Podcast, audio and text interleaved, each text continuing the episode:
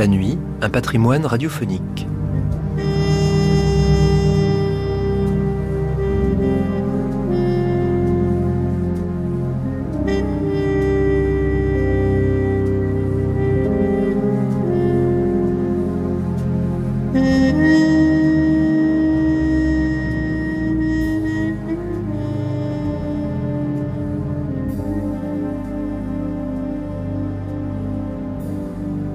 Comité Nansen sélectionne des candidats qui ont rendu un service exceptionnel à la cause des réfugiés.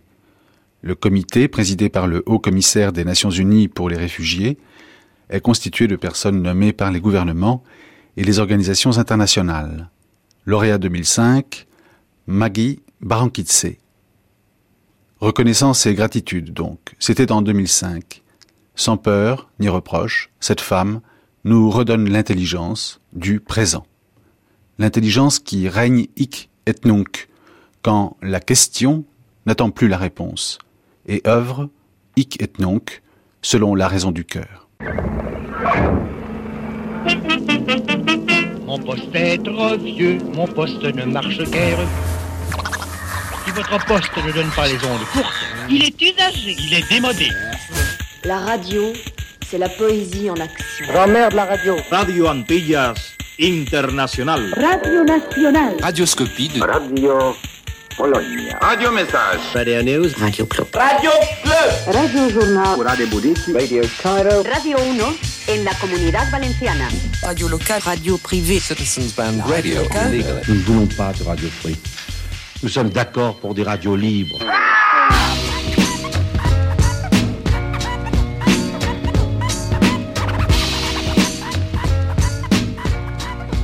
Radio Libre.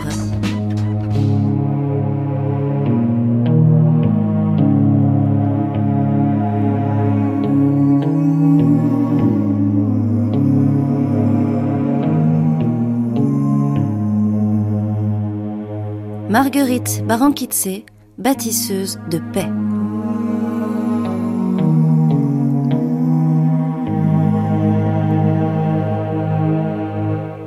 Par Anne Brunel et Marie-France Thivot.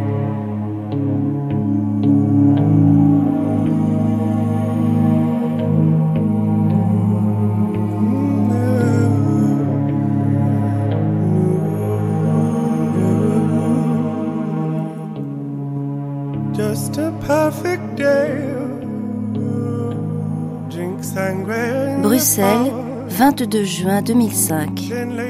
Are privileged here to be, to be here tonight to honor Mrs. Maggie Barankitse, known to many as the Angel of Burundi. After the outbreak of civil war in Burundi in 1993, Maggie established the Maison Shalom to provide a home for orphaned children of all ethnic origins.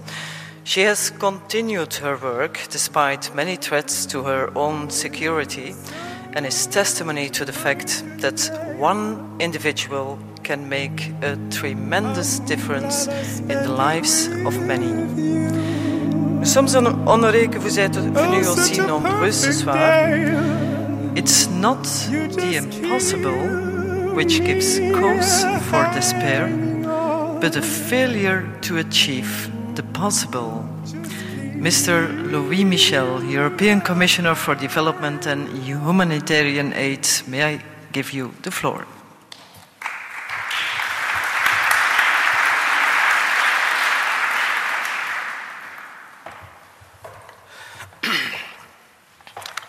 Altesse royale, princesse Mathilde, Madame, Messieurs les ministres, chère Madame Barankitse, chers membres du comité Nansen, distingués invités, Mesdames et Messieurs, c'est un grand honneur de m'adresser à vous, chère Madame, pour vous dire mon admiration et mes chaleureuses félicitations pour la qualité remarquable du travail que vous menez depuis 12 ans. Vous le faites activement, vous le faites courageusement, j'oserais ajouter, vous le faites joyeusement, auprès des plus démunis en faveur de la paix et de la réconciliation du Burundi. Vous succédez aujourd'hui à d'illustres lauréats de la, distinction Nansen, comme Eleanor Roosevelt, Mwalimi euh, Julius Nyerere ou Médecins sans frontières, ce qui démontre le caractère exceptionnel de votre action. Just a perfect day. You make me forget myself. I thought I was someone else, someone. S'il y a un prix dont je m'attendais le, vraiment le moins, c'était celui du HCR. Parce que le Haut Commissariat des réfugiés, on était toujours comme ça. Parce que un jour, dans une réunion, on nous tend les papiers pour bien déterminer notre cadre logique. Comment on travaille les objectifs, les mécanismes. Vous savez, il faut parler au musée. Hein? Les mécanismes, les stratégies, les indicateurs. Alors moi,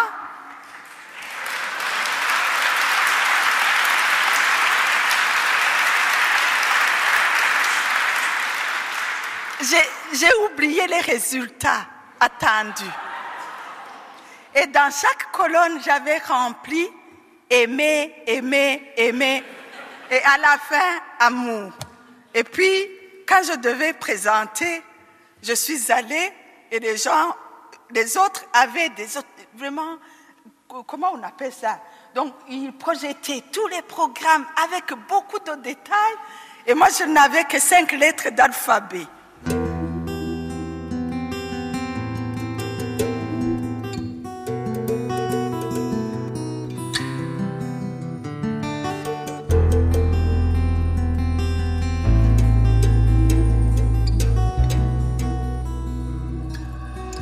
Je ne l'avais jamais rencontrée avant qu'elle ne vienne à Bruxelles pour la remise du prix. Et j'étais la voir un dimanche après-midi, là où elle logeait, euh, dans un faubourg de, Bruxelles.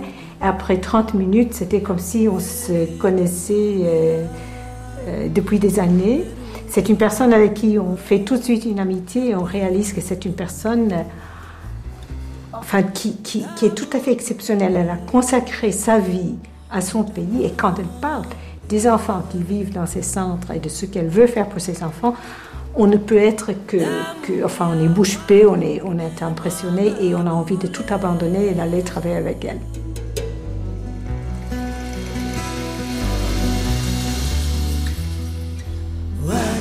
Judith Koumine n'en revient encore pas.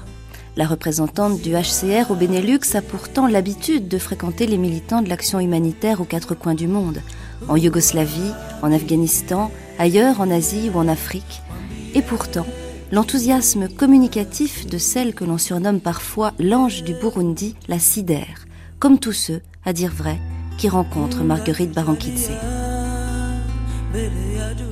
J'ai connu Maggie en 2003. Un cinéma venait d'être inauguré dans le chef-lieu de la province désolée où elle avait déjà construit sa maison Shalom, où elle avait déjà multiplié les centres d'accueil pour enfants, rebâti des maisons pour les plus grands d'entre eux, mis sur pied des activités agricoles pour les nourrir, une auberge, une épicerie, des ateliers pour leur procurer des revenus, et cela dans un pays où la misère et le sida ont pris le relais de la guerre civile, où l'espérance de vie n'atteint pas 40 ans, où la population compte 10% d'orphelins. Où et comment cette idéaliste puise-t-elle cette formidable énergie qui lui a permis de se tenir debout durant dix années de guerre civile au Burundi, de massacres fratricides et d'appauvrissement général du pays? Une inépuisable énergie qui lui vaut aujourd'hui reconnaissance internationale. Quelle révolte lui a fait sauver les vies quand d'autres les décimaient? Quel ressort lui fait aujourd'hui construire et développer l'économie locale quand l'État lui-même connaît les pires difficultés à relever les multiples défis qu'une trop récente pacification multiplie aujourd'hui devant lui. Dialogue successif avec elle et ses enfants adoptifs, rencontres multiples avec ceux qui, en Europe et au Burundi, l'accompagnent dans ce tourbillon, m'ont permis de cerner les contours de cette personnalité d'exception, chez laquelle l'insoumission, la colère, le traumatisme, mais aussi la joie de vivre et la foi se mêlent intimement pour fonder l'action.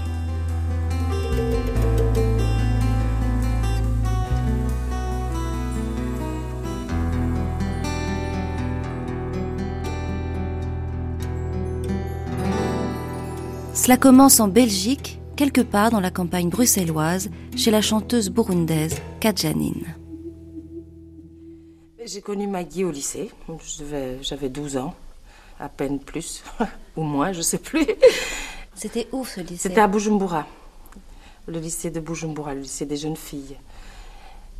Et donc, c'était un lycée public ou un lycée religieux un, un, lycée religieux. Nous étions chez les sœurs. Nous étions chez les sœurs, enfin comme toutes les filles de, qui doivent être bien éduquées. Et nous avons d'ailleurs été très bien éduquées là-bas.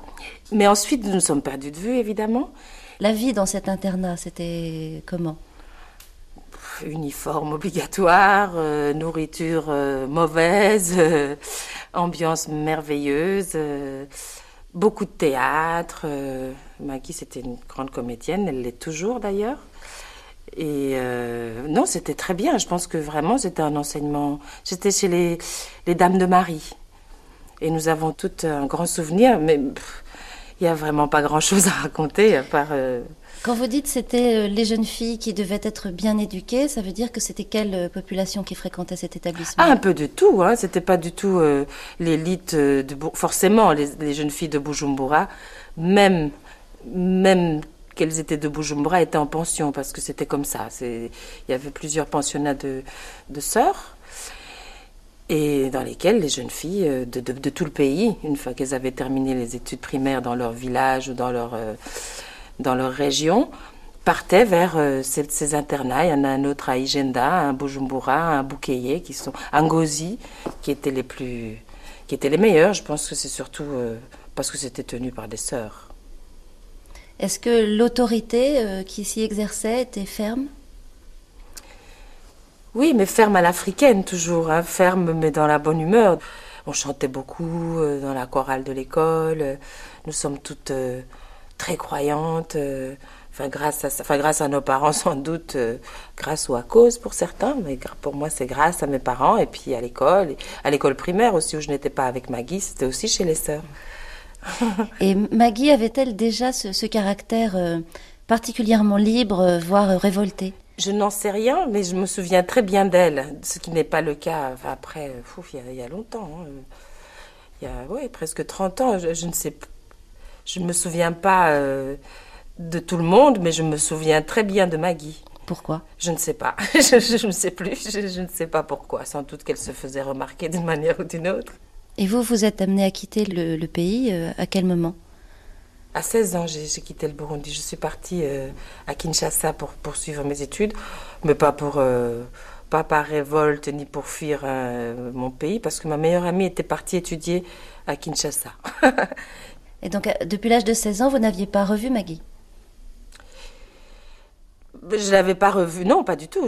Parce, que quand, je, à 17 ans, je me suis mariée, j'ai eu une nouvelle, une autre vie. Ensuite, je suis venue en Europe aussi, un peu par hasard, et j'y suis restée.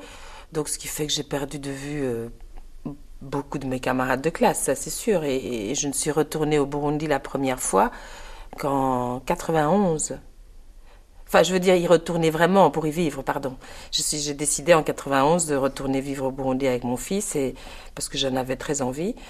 Mais là non plus, euh, pas de Maggie à l'horizon. Je, enfin, je l'avais pas en tête. Et euh, je vivais au Burundi, mais je n'y étais pas tout le temps. Il faut peut-être expliquer quelle est la, carrière aussi qui vous fait voyager tant.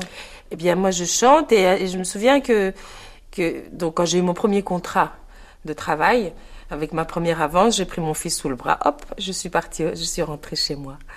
Et euh, bon, tout était bien, je voyageais beaucoup. Enfin, c'était la vie parfaite en réalité. Le calme au Burundi et en dehors, juste le travail, ce qui n'est pas non plus très difficile à faire. Et euh, j'étais au Canada en promotion d'un nouvel album, je crois, lorsque la guerre a éclaté. Et je venais juste de faire une interview merveilleuse au Canada où je disais que le Burundi était un des pays les plus démocratiques du monde, merveilleux, extraordinaire.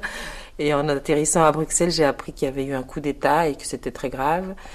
Évidemment, j'ai essayé de joindre le Burundi. Impossible, aucune communication. Mon fils était là-bas, mes frères, mes soeurs, ma famille. Et j'ai sauté dans le premier avion possible. Parce que c'est un réflexe de, en tout cas d'Africains ou de, je ne sais pas ce qu'il en est des gens d'Amérique latine ou d'Asie, mais chez nous, quand il y a un problème, comme les informations euh, qu'on reçoit ici sont je m'excuse, traités peut-être différemment, mais toujours les mêmes titres. Il y a rarement des titres sur le Burundi au quotidien. Et, et toutes les informations sont les mêmes.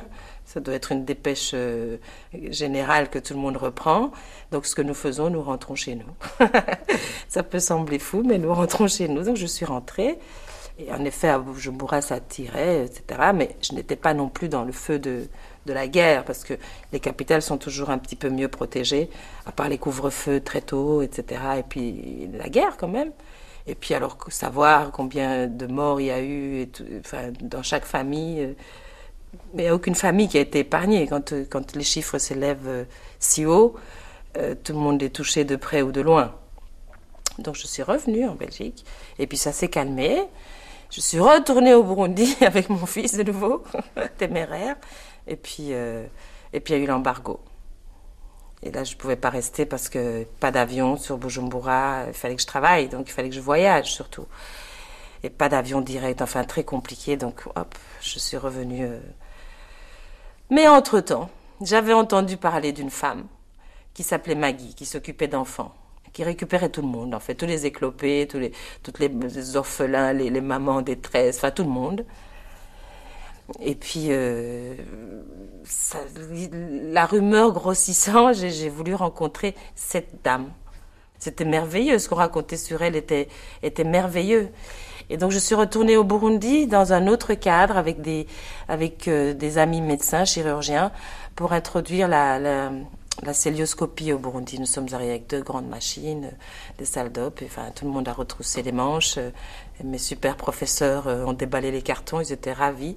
Ils ont appris beaucoup auprès de leurs collègues burundais parce que ils travaillent avec des bouts de ficelle, ils, font des miracles. Donc nous étions là, toute cette belle jolie bande, joyeuse bande à Bujumbura. Et là, je me suis dit, il faut que je rencontre cette femme, cette Maggie, s'il vous plaît. J'ai un ami journaliste que j'ai appelé. J'ai dit, écoute, il faut que tu me trouves cette femme. Je sais que tu as déjà fait des reportages sur elle. Il dit, d'accord, d'accord. Et puis un jour, j'étais en réunion avec euh, mes, médecins. On m'appelle et on dit, euh, Maggie est là. Et je suis sortie et je l'ai vue et je dis mais c'est toi Maggie? Je pensais que c'était je sais pas moi une vieille femme, euh, je sais pas quelqu'un que je ne connaissais pas. Et puis c'était voilà, on a renoué à ce moment-là. On a beaucoup ri parce que Maggie rit tout le temps. J'ai c'est toi qui fais tout ça? Mais j'ai fait comment tu fais? Enfin elle m'a raconté. Et, depuis euh, on se on se quitte plus je dirais mais mm, de loin ou de près on se quitte plus et on avance un peu, pas avec elle, mais à côté d'elle, et puis il faut marcher vite.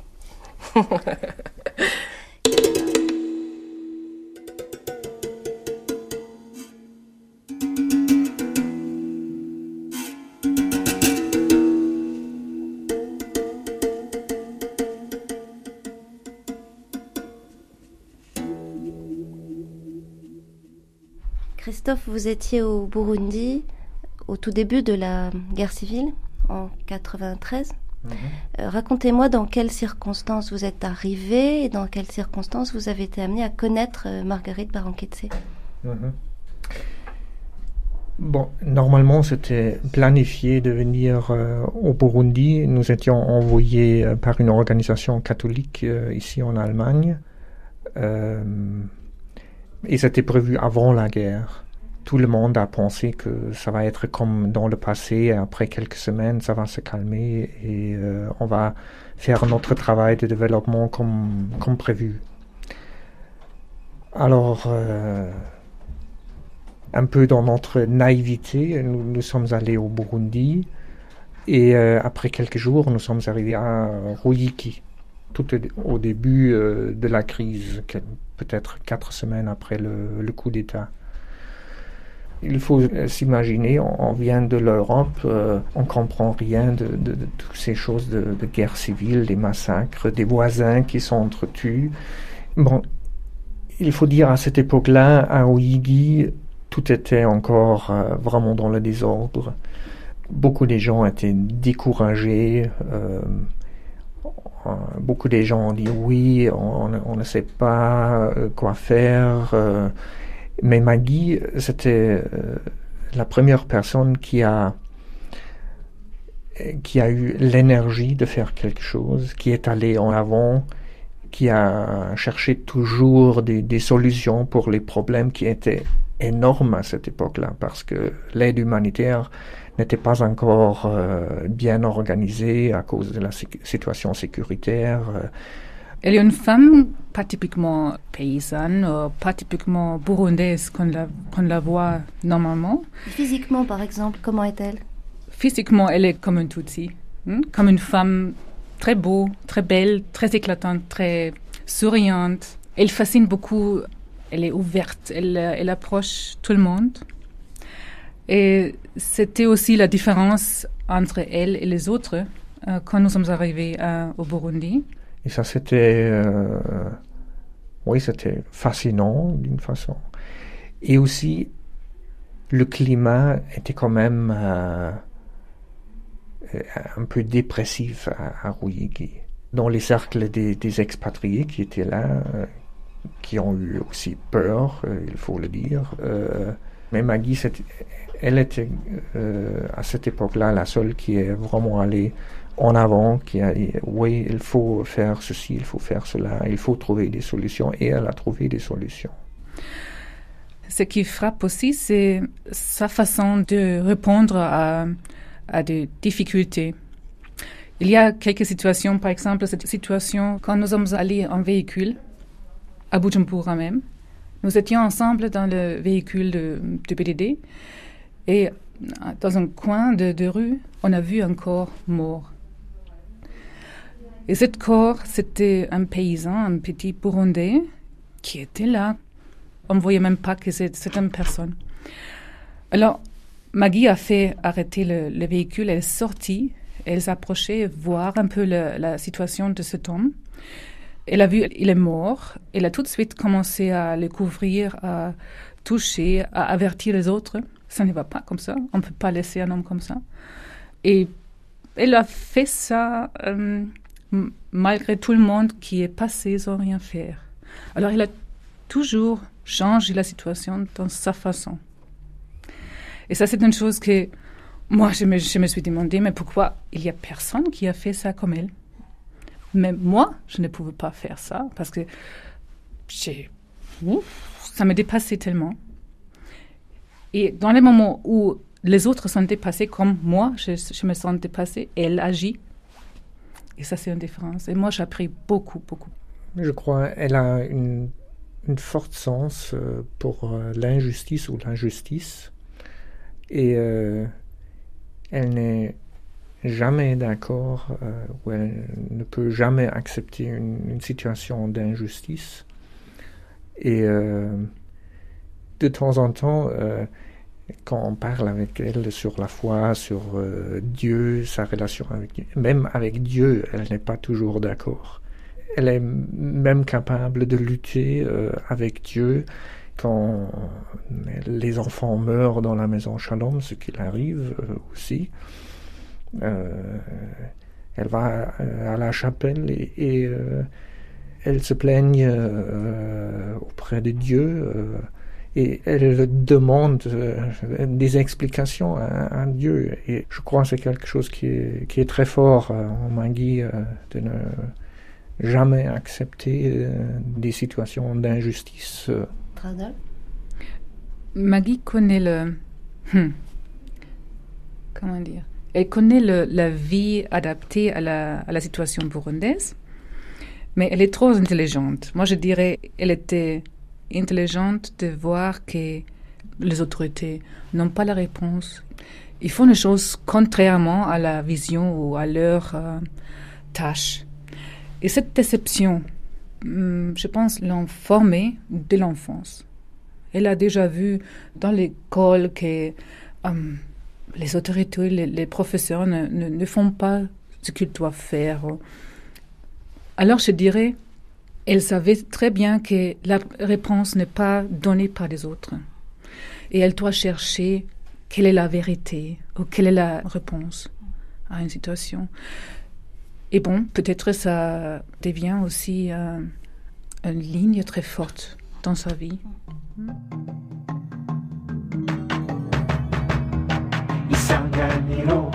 la radio de l'avenir. La maison Shalom, je crois que c'est comme un train. Et le grand conducteur de ce train, c'est Dieu. Il y a des wagons qui tombent, il y en a qui s'ajoutent. Alors je la compare. Toujours, je dis, cette maison de Dieu. Portrait.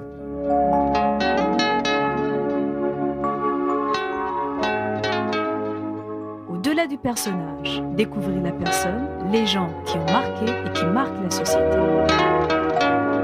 Leurs idées, leurs profils à cette maison Shalom et à la période post-début des malheurs pour ce petit pays qu'est le Burundi, on y reviendra dans la deuxième partie de samedi prochain. Mais revenons à cette dame, Maggie, beauté burundaise, taille élancée, que vous le vouliez ou pas, dont le nom de famille est Barangite, qui signifierait on me persécute, on me menace, pourquoi pas? C'est dans ce sens-là. Mais Marguerite ou Maggie, c'est un être humain comme nous, d'accord, avec des préférences propres à elle normal. Quand vous étiez enseignante au lycée de Rudigi, c'était dirigé par des sœurs, j'ai cette impression. Et vous, vous étiez un peu tentée à devenir sœur ou quoi? Pas du tout. Au contraire, on était amis. Mais moi, je me posais la question, pourquoi d'abord ces uniformes? Je leur disais, mais pourquoi on doit vous montrer le modèle? Pourquoi vous ne pouvez pas choisir? Dans mon cœur, j'étais plus religieuse que femme, mais j'étais une femme très très Je ne crois pas que j'aurais vraiment réussi dans la vocation religieuse. D'abord parce que je ne sais pas tellement obéir. Les gens me surnommaient pas question. Parce que quand quelqu'un me pose la question, je dis mais pourquoi? Je demande toujours pourquoi. Même à mon grand-père, je crois qu'il a eu beaucoup de misère parce que je lui demandais, pourquoi grand-papa, ton aîné s'appelle Naondere, le deuxième c'est Lulagai, le troisième c'est Balangit. Pourquoi c'est nous? Vous êtes finalement paranoïaque, je lui dis. Pourquoi tu pensais que tu ne pouvais pas élever tes enfants, qu'on t'en veut, que tu n'as pas de place, que la haine déborde parce que Lulagai veut dire ça. Et je voudrais tellement que les gens puissent vivre dans la tolérance. oui, bonjour monsieur, sympa d'être venu, hein. gentil. Femme de contact et de parole, Marguerite Barankitse répond volontiers aux invitations des radios burundaises. La communication fait aussi partie du militantisme humanitaire. Mais elle sait aussi se faire missionnaire en Europe de la cause burundaise. Elle le fait auprès des grands et des bailleurs de fonds, dans les colloques et les conférences internationales, tout autant que dans les cercles altermondialistes ou chrétiens de la province française. En ce soir d'octobre 2005, à l'abri du pèlerin, une salle paroissiale de l'Épine, discret village de Champagne à quelques kilomètres de Chalon, elle est aux côtés de la photographe Christelle Martin, en tournée de promotion pour le livre qu'elle a consacré à Maggie. C'est par un diaporama que s'ouvre une soirée à laquelle se sont pressés une centaine d'anonymes. Alors je lui ai dit, il faut que tu écrives à Maggie. Imaginez tout simplement que vous êtes dans l'avion et que vous allez rencontrer Maggie. Mais pour rencontrer Maggie, ce soir elle est ici avec nous, mais euh, si vous alliez au Burundi, c'est un tout petit peu plus loin. Et donc, euh, il faut prendre l'avion. Il faut prendre l'avion assez longtemps pour aller au Burundi, parce que même si c'est au centre de l'Afrique, euh, c'est pas direct. Il faut en, en moyenne une vingtaine d'heures. Au bout de 20 heures et plusieurs escales, vous arrivez à Bujumbura. Donc imaginez aussi ce que vous connaissez du Burundi. Certains connaissent déjà Magui, certains peut-être moins. Euh, certains connaissent euh, l'histoire du Burundi, l'histoire du Rwanda. Donc on va monter, euh, enfin on va donc maintenant sortir de l'aéroport. Nous allons traverser Bujumbura, puisque, enfin, puisque la ville d'où est originaire Magui et où elle travaille est Ruigi. Vous voyez, c'est complètement à l'est, et cette route-là fait à peu près 180 km, donc euh, à peu près 3 heures de route. Voilà, vous êtes vraiment sur les routes africaines. C'est un bus. C'est notre métro. les bananes, des délicieuses bananes, vraiment euh, des fruits et des légumes absolument extraordinaires. Euh, une terre très riche, euh, avec des pluies. Vous allez monter dans les montagnes. Il commence à faire frais, vous voyez, les, gens ont des pulls. On est dans une Afrique équatoriale, mais euh, comme on est dans les montagnes, eh ben, il fait bon. C'est très agréable. Et nous voilà à Ruigi. Ruigi, puisque je suis née là, pour moi, c'est mon petit paradis. C'est avant la guerre, bien sûr, c'était autre chose. Mais c'est, c'est loin d'abord, loin de, tout, puisque c'est la région euh, frontalière avec la Tanzanie. Et puis, je dirais avant la guerre, donc il n'y avait ni banque, ni cinéma, ni piscine, ni... Mais pour moi, il y avait toute ma parenté. Et puis, il y avait tous mes rêves. J'ai toujours voulu travailler à Ruig. Ça a été très bizarre quand j'ai terminé euh, mes études comme institutrice. On m'a nommée à la capitale pour enseigner, mais j'ai voulu venir enseigner au lycée de Ruigi. Donc, il y a des montagnes, il y a... Pour moi, c'était la plus belle région du Burundi. Avant cette montagne qu'on appelle Mpungwe, il y avait beaucoup d'arbres. Mais maintenant, il n'y a plus, c'est nu. Et c'est noir parce que on a brûlé les, la verdure qui était là. Mais cela n'empêche qu'il y a beaucoup de bananiers, donc il y a quand même du vert. C'est agréable de vivre là-bas. Et l'habitat se fait selon des villages ou bien c'est un habitat dispersé dans les collines? On n'a jamais eu des villages comme des villages en Afrique. L'habitat burundais, c'est toujours dispersé puisqu'on vivait avec sa famille et puis après, donc, et puis ce sont des petites collines. C'est pas des villages, non, c'est dispersé. La population est répartie selon des clans, des familles, comment ça s'organise? On n'a jamais euh, au Burundi dire qu'il y avait des, des, collines typiquement Hutu, typiquement Tutsi. Euh, euh, ça a été toujours des mélanges. Ma colline, c'est pas euh, la même chose puisque c'est la colline de, de mon grand-père et mon grand-père avait eu beaucoup de femmes. Donc c'est que cette colline, c'était la colline de, de mes parents, quoi, de, des oncles et des tantes. Mais le, les voisins, il y avait des, des Hutus comme des Tutsis. Voilà, en montant dans les, dans les collines qu'on a aperçues, on voit euh, voyez, pas très grand, ça c'est l'ensemble de la ville de Ruigi. Donc une rue centrale et des, euh, quelques bâtiments. Il y a 5000 personnes qui vivent dans, le, dans ce qu'on appelle le centre urbain et 40 000 dans l'ensemble des, villages qui sont très proches de Ruigi, dont la colline qui est complètement sur la droite et qui s'appelle Nyamutobo. Vous voyez les petits points blancs qui sont sur la, droite voilà, c'est Nyamutobo, vous allez entendre souvent ce nom et vous le retrouvez souvent dans le, dans le livre. Voilà des beaux visages. Donc je vais vous présenter euh, deux filles de Maggie, par lesquelles aussi une grande partie de la maison Shalom euh, est, est, née. Donc voici Lisiette et voici Lydia à côté de, à côté de Maggie. Moi, je m'appelle Chloé Ndaikunda, je suis burundaise et disons que je suis la fille aînée, mais je ne suis pas presque l'aînée parce que quand je suis arrivée chez elle, elle avait déjà d'autres enfants qu'elle élevait. Mais je suis l'aînée parce qu'elle m'a accordé cette faveur d'être son aînée. Oui. Elle m'a adoptée quand j'avais 13, à peu près 13 ans, donc c'était en 81. Et je n'avais pas encore même 13 ans. Donc là, c'est là où elle m'a adoptée quand j'ai perdu ma mère. Moi, quand j'enseignais, que je voyais un enfant qui n'avait pas où aller, je le prenais. Chloé, donc la rencontre avec Chloé m'a marqué beaucoup. Quand j'ai vu Chloé pleurer, j'ai eu le cœur gros, j'ai voulu comprendre. J'avais perdu mon papa d'une mort naturelle. C'est vrai, j'ai senti ce départ. Parce que au Burundi, dès que tu perds ton papa, tu deviens orphelin. Parce que la maman ne comptait pas. Mais c'est courant comme ça de se faire adopter par son enseignant au Burundi?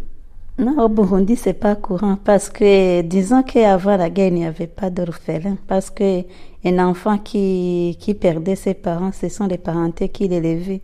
Mais moi, j'ai pas pu trouver quelqu'un qui m'adoptait. J'avais perdu le père en 72. Alors là. Déjà dans une période de, de, de massacre? Oui. Avant, donc, il y a eu un massacre. Et, disons, c'était surtout l'élite Hutu qui a été massacrée. Et mon papa, comme il était, on disait avant, bourgmestre, donc il était gouverneur. et pasteur également. Alors il a été tué parmi les rites autour de 1972. Oui. Bien sûr, j'ai vécu euh, 72, mais pas le vivre dans ma chair. Je voyais des amis pleurer. Je ne comprenais pas grand-chose.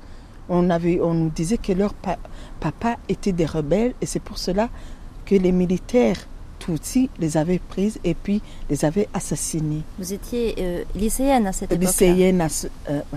Mais je ne, je ne voyais pas les conséquences dans ma famille puisque on était une famille Tutsi. On était tranquille à notre colline. Vous disiez il y a un instant que votre père était pasteur. Ça signifie que Marguerite, qui est Tutsi et catholique, vous a adopté, vous qui étiez Hutu et protestante. Ça, c'est une chose que vous ne pouvez pas croire et que moi aussi, j'ai cru un peu tard parce que moi, comme je vous le dis, je suis, je suis Hutu et elle, elle est Tutsi et mon papa a été assassiné par les Tutsis. Alors, depuis lors, quand on a assassiné mon papa, moi, je détestais les Tutsis. Je vais le dire. Je détestais les Tutsis.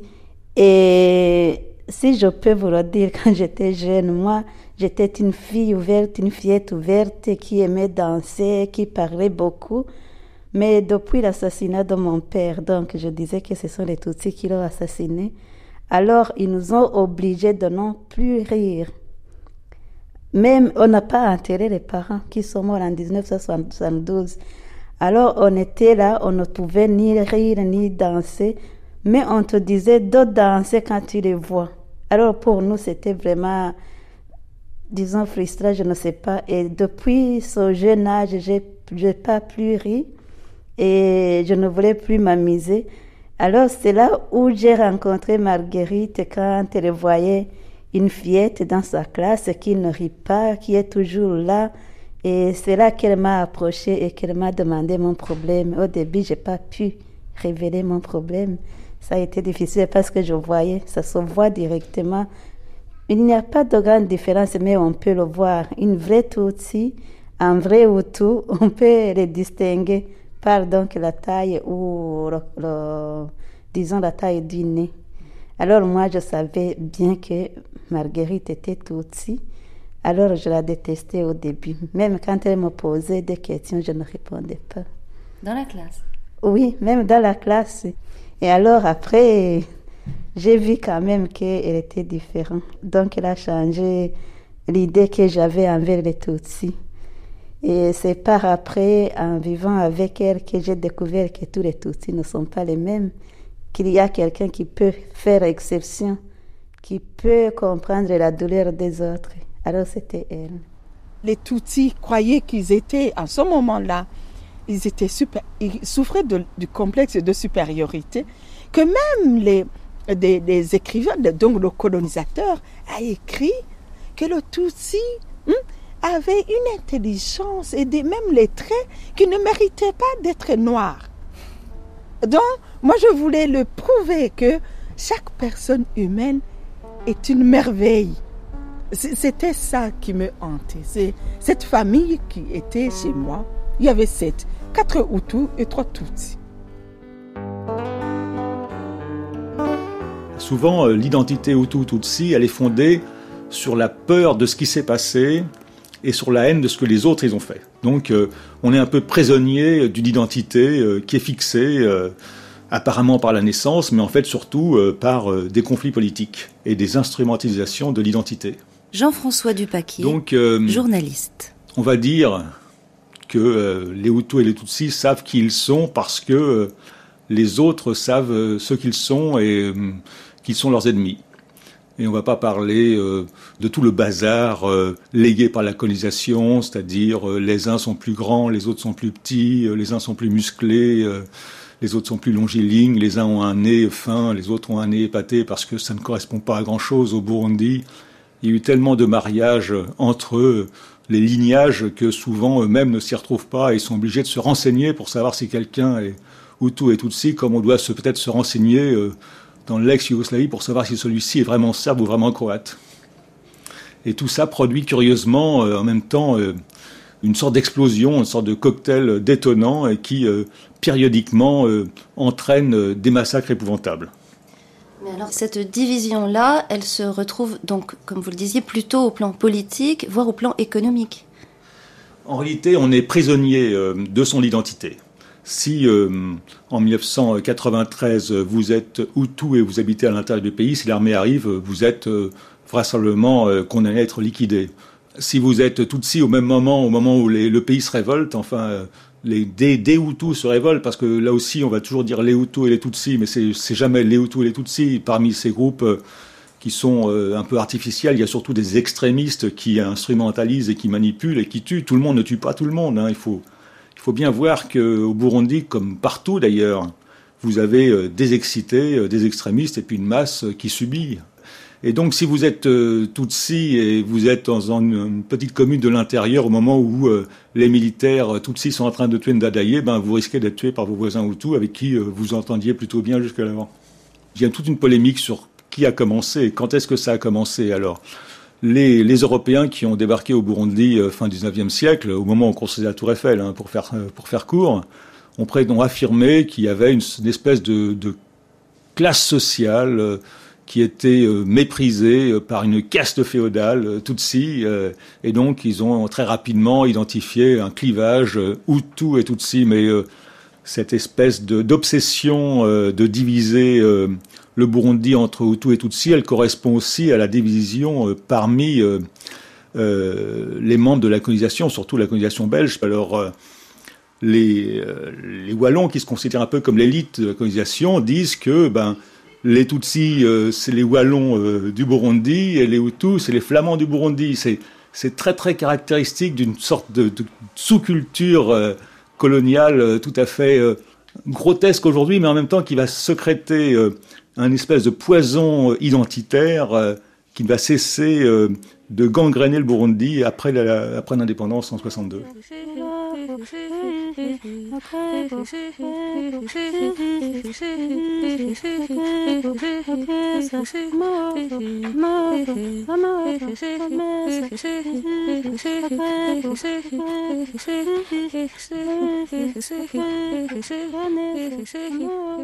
Moi, j'avais cru et j'avais espéré que les gens au Burundi, il y avait un minimum quand même d'humanité malgré les crises graves qui nous ont toujours des massacres périodiques, 65, 72, 88, 91. Je portais tout ça, je me disais un jour quand même, il y aura des prophètes. Quand on a assassiné le président Hutu, qu'on avait élu euh, donc en juin 93 et qu'on l'a assassiné le 21 octobre 93 et que c'est ça qui a fait que la population se, se scinde en deux, que les Hutus dans les villages commencent à assassiner leurs voisins Tutsis qui ne savaient rien comme cette tante, ma tante qui ne connaissait même pas ce président d'Adaye quand on lui disait allez tu sors tu sors euh, généreuse allez elles étaient à deux généreuse et Christine on leur demande où est Dadaye dit qui est cette personne? Et que on s'est mis à s'entretuer. Et moi, dans le village, j'ai eu peur. J'ai dû fuir aussi. Mais je ne savais ni suivre les Hutus, ni suivre les Tutsis. Parce que j'avais décidé dans ma vie, je savais que j'étais Tutsi. Je n'ai pas honte, et ce n'est même pas une fierté, ce n'est pas une honte, parce que je n'ai pas choisi d'être Tutsi. Je l'ai expliqué, mais c'était en langage de sourd. J'ai cru que WC étaient un lieu neutre. WC où vous travailliez à cette époque Oui. Même, pas, même si je n'y travaillais pas, moi, la première réaction, c'était d'aller dans un lieu de prière où on se dit, nous sommes tous enfants de Dieu, d'un même Père qui nous a créés à son image. Et alors, je suis allée là à l'évêché. J'ai rencontré des Hutus qui avaient peur j'ai rencontré des Tutsis rescapés des collines. Mais je me disais, il va y avoir quand même un mouvement des gens raisonnables qui vont se dire arrêtez de vous entretuer. Quand la guerre a éclaté le, le 24 octobre 1993, on s'est réfugiés euh, séparément, donc mes parents Mes deux parents avec mes deux petits frères, ils étaient à l'évêché et moi avec mes trois petites sœurs, nous sommes euh, allés de l'autre côté. J'avais l'envie de suivre là où se trouvaient mes parents, mais juste en arrivant devant la porte de l'église, j'ai peut-être j'ai été inspirée par l'Esprit Saint, j'ai dévié la, direction. Je me suis dirigée dans un autre endroit euh, vers le lieu, le chef-lieu de la province de Ruigi. Et en arrivant là- là-bas, j'ai rencontré beaucoup de déplacés. Il y avait beaucoup de monde. Certains étaient euh, vraiment blessés, d'autres pleuraient. Et moi, je ne savais pas ce qui se passait. Et au cours de la route, j'ai rencontré des gens, mais que je connaissais bien, les voisins. Ils portaient des fusils, des couteaux, des machettes, des bambous qu'on a taillés. Bon. Et puis, en arrivant là-bas, les autres sont venus avec des matelas, de- de- des ustensiles de cuisine, de la nourriture. Et moi, je n'avais rien du tout avec mes enfants. Nous sommes bien habillés. Parce que en quittant la maison, je, je croyais qu'on va retourner à la maison le soir. Puis, j'ai resté là tout en attendant que mes parents vont venir. Le 23 octobre, c'était un samedi soir. Je suis restée à l'évêché à 18h. Le commandant de district a amené 19 Hutus intellectuels. C'était parmi eux donc des collègues, des amis. C'était normal que je dise, mais voilà, vous venez. Il y avait des prêtres, des prêtres Hutus, des prêtres Tutsis. Moi, euh, comme je travaillais là, j'ai pris des casseroles, des grandes marmites, j'ai pris du riz. On a commencé dans le jardin à espérer que ça va aller mieux. À faire la cuisine pour tout oui, le monde pour tout et le à monde et tout. euh, Mais à leur dire, méfiez-vous, si le commandant de district nous a séparés, ça peut être donc un piège. J'avais peur pour des Hutus parce que quand même au centre, il y avait donc la police Tutsi. Et puis il y avait eu des parachutistes Tutsi, donc militaires, qui étaient venus. Je me disais, les seules cibles où la vengeance, on voyait des rancœurs, ils vont donc s'attaquer aux Hutus. Je leur ai dit, s'il y a quelque chose, vous allez au plafond. Dans le double plafond. Oui, dans le double plafond. Oui. Et puis, bah, c'était à 9h du matin, le 24. C'était un dimanche. Bah, je disais, on va préparer quand même, on va faire la messe dans le jardin. Je n'osais pas monter à la cathédrale parce que dans les visages des gens, il y avait une telle rancœur. Je sentais la peur. Je- dans mon corps, je n'avais pas pu dormir parce qu'il y avait eu des massacres autour. Alors je me suis réveillée euh, plus tôt que les autres, me disant je vais préparer du thé, un peu de riz pour tous ces enfants qui pleuraient, pour toutes ces mamans qui avaient peur. Et puis tout d'un coup, j'entends des jets de pierre. Je regarde, je vois une foule immense avec des gourdins, des machettes, des pierres, des trucs. Puis je dis mais on nous attaque. Et puis on court vite et je prends une nièce qui était handicapée, qui avait des prothèses au dos. Et puis je dis à tout le monde, euh, Chloé qui dormait encore, qui était encore en robe de nuit, et allez courir. Et puis chacun cherche comment se protéger. Mais av- avec toujours de l'humour. Donc j'entre, c'est la salle que je connais, et puis je mets l'enfant donc en dessous du lit, et puis les collègues, les autres, les amis. Mais C'est si on une grande salle de une- réunion La grande salle de réunion, il y avait euh, tous ces messieurs qui avaient passé là. Alors j'ai dit aux femmes d'aller dans des petites chambres comme ça, et puis de se cacher. Et puis je regarde à travers les rideaux, je reconnais les gens. Je vois le mari d'une cousine. Donc je dis, on est sauvés. Mais je vois que les yeux sont tout rouges. Peut-être il avait pris la drogue et tout. Puis je le regarde. Puis je ferme la porte le premier et je sors. Je mets les mains. Donc vraiment comme quelqu'un qui est désarmé. Parce que je les vois avec des machettes, des armes à feu. Et puis je dis, mais il n'y a pas de criminels dans cette maison. Mettez les mains en l'air. Oui, en l'air. Et puis, ne m'écoutez pas. Il commence à me gifler, à me tabasser. C'est votre cousin. Ou- Donc, oui, c'est le mari d'une cousine. Chez nous, on ne dit pas cousin. Et puis, je vois les autres. Et puis, avec des bidons d'essence. Et tout d'un coup, sans m'écouter, il met du feu. Je comprends rien. Et puis, je commence à pleurer, à dire, mais vous allez mourir comme Caïn qui a tué son frère Abel. Ce sont vos frères. Mais vous êtes tous des chrétiens, je vous connais, mais vous allez à la messe, mais vous allez... Qu'est-ce que vous allez faire là? Il dit, taisez-vous, ce ne sont pas nos frères. Je dis, ils sont quoi? Donc vous reniez votre baptême. Moi, je ne veux pas le renier. Je suis d'abord avant. Mais vous voyez, les Hutus nous ont tués. Je dis, mais écoutez, ce ne sont pas tous les Hutus qui vous ont tués.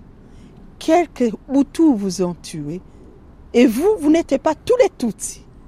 Je refuse donc de globaliser et de dire, mais je ne peux pas, je ne peux pas comprendre. Alors, entre-temps, il défonce les liens. Et puis, la scène qui a suivi, ne me le demandez pas. Je ne sais pas comment, après, on m'attache, puisqu'on voit que je commence à prendre les enfants. Je commence à crier, à hurler, à dire, mais ne, ne tuez pas cela. J'appelle, j'appelle euh, donc les femmes avec leurs bébés. Je dis, mais c'est catastrophique, c'est le déluge, c'est Sodoma et Gomorrah, donc en Kirundi. Mais comment c'est, c'est, quoi le péché? Donc, mais les pleurs, alors je récite tous ces psaumes de lamentation, je dis, mais mon Dieu, mon Dieu, comment, comment vous nous abandonnez? Comment mes frères sont devenus des criminels? Mais je vous aime. Je commence à dire, mais écoutez, je vous aime. Vous êtes des papas, ne m'ont pas écouté. Alors finalement, ils m'attachent. Et puis ils me prennent mon pain. Et puis ils me déshabillent. Et puis je dis, mais c'est vous qui êtes nus. Mais le péché vous rend nu. Je dis, mais comment vous, ce crime, moi en tout cas, je m'en lave les mains. Mais en tout cas, moi, je ne veux pas, je ne vous reconnais pas, je, je, ne veux pas, je ne veux pas appartenir, je dis, à cette race de criminels. Non, je ne veux pas, je ne veux pas, j'aime ma, ma patrie, je dis.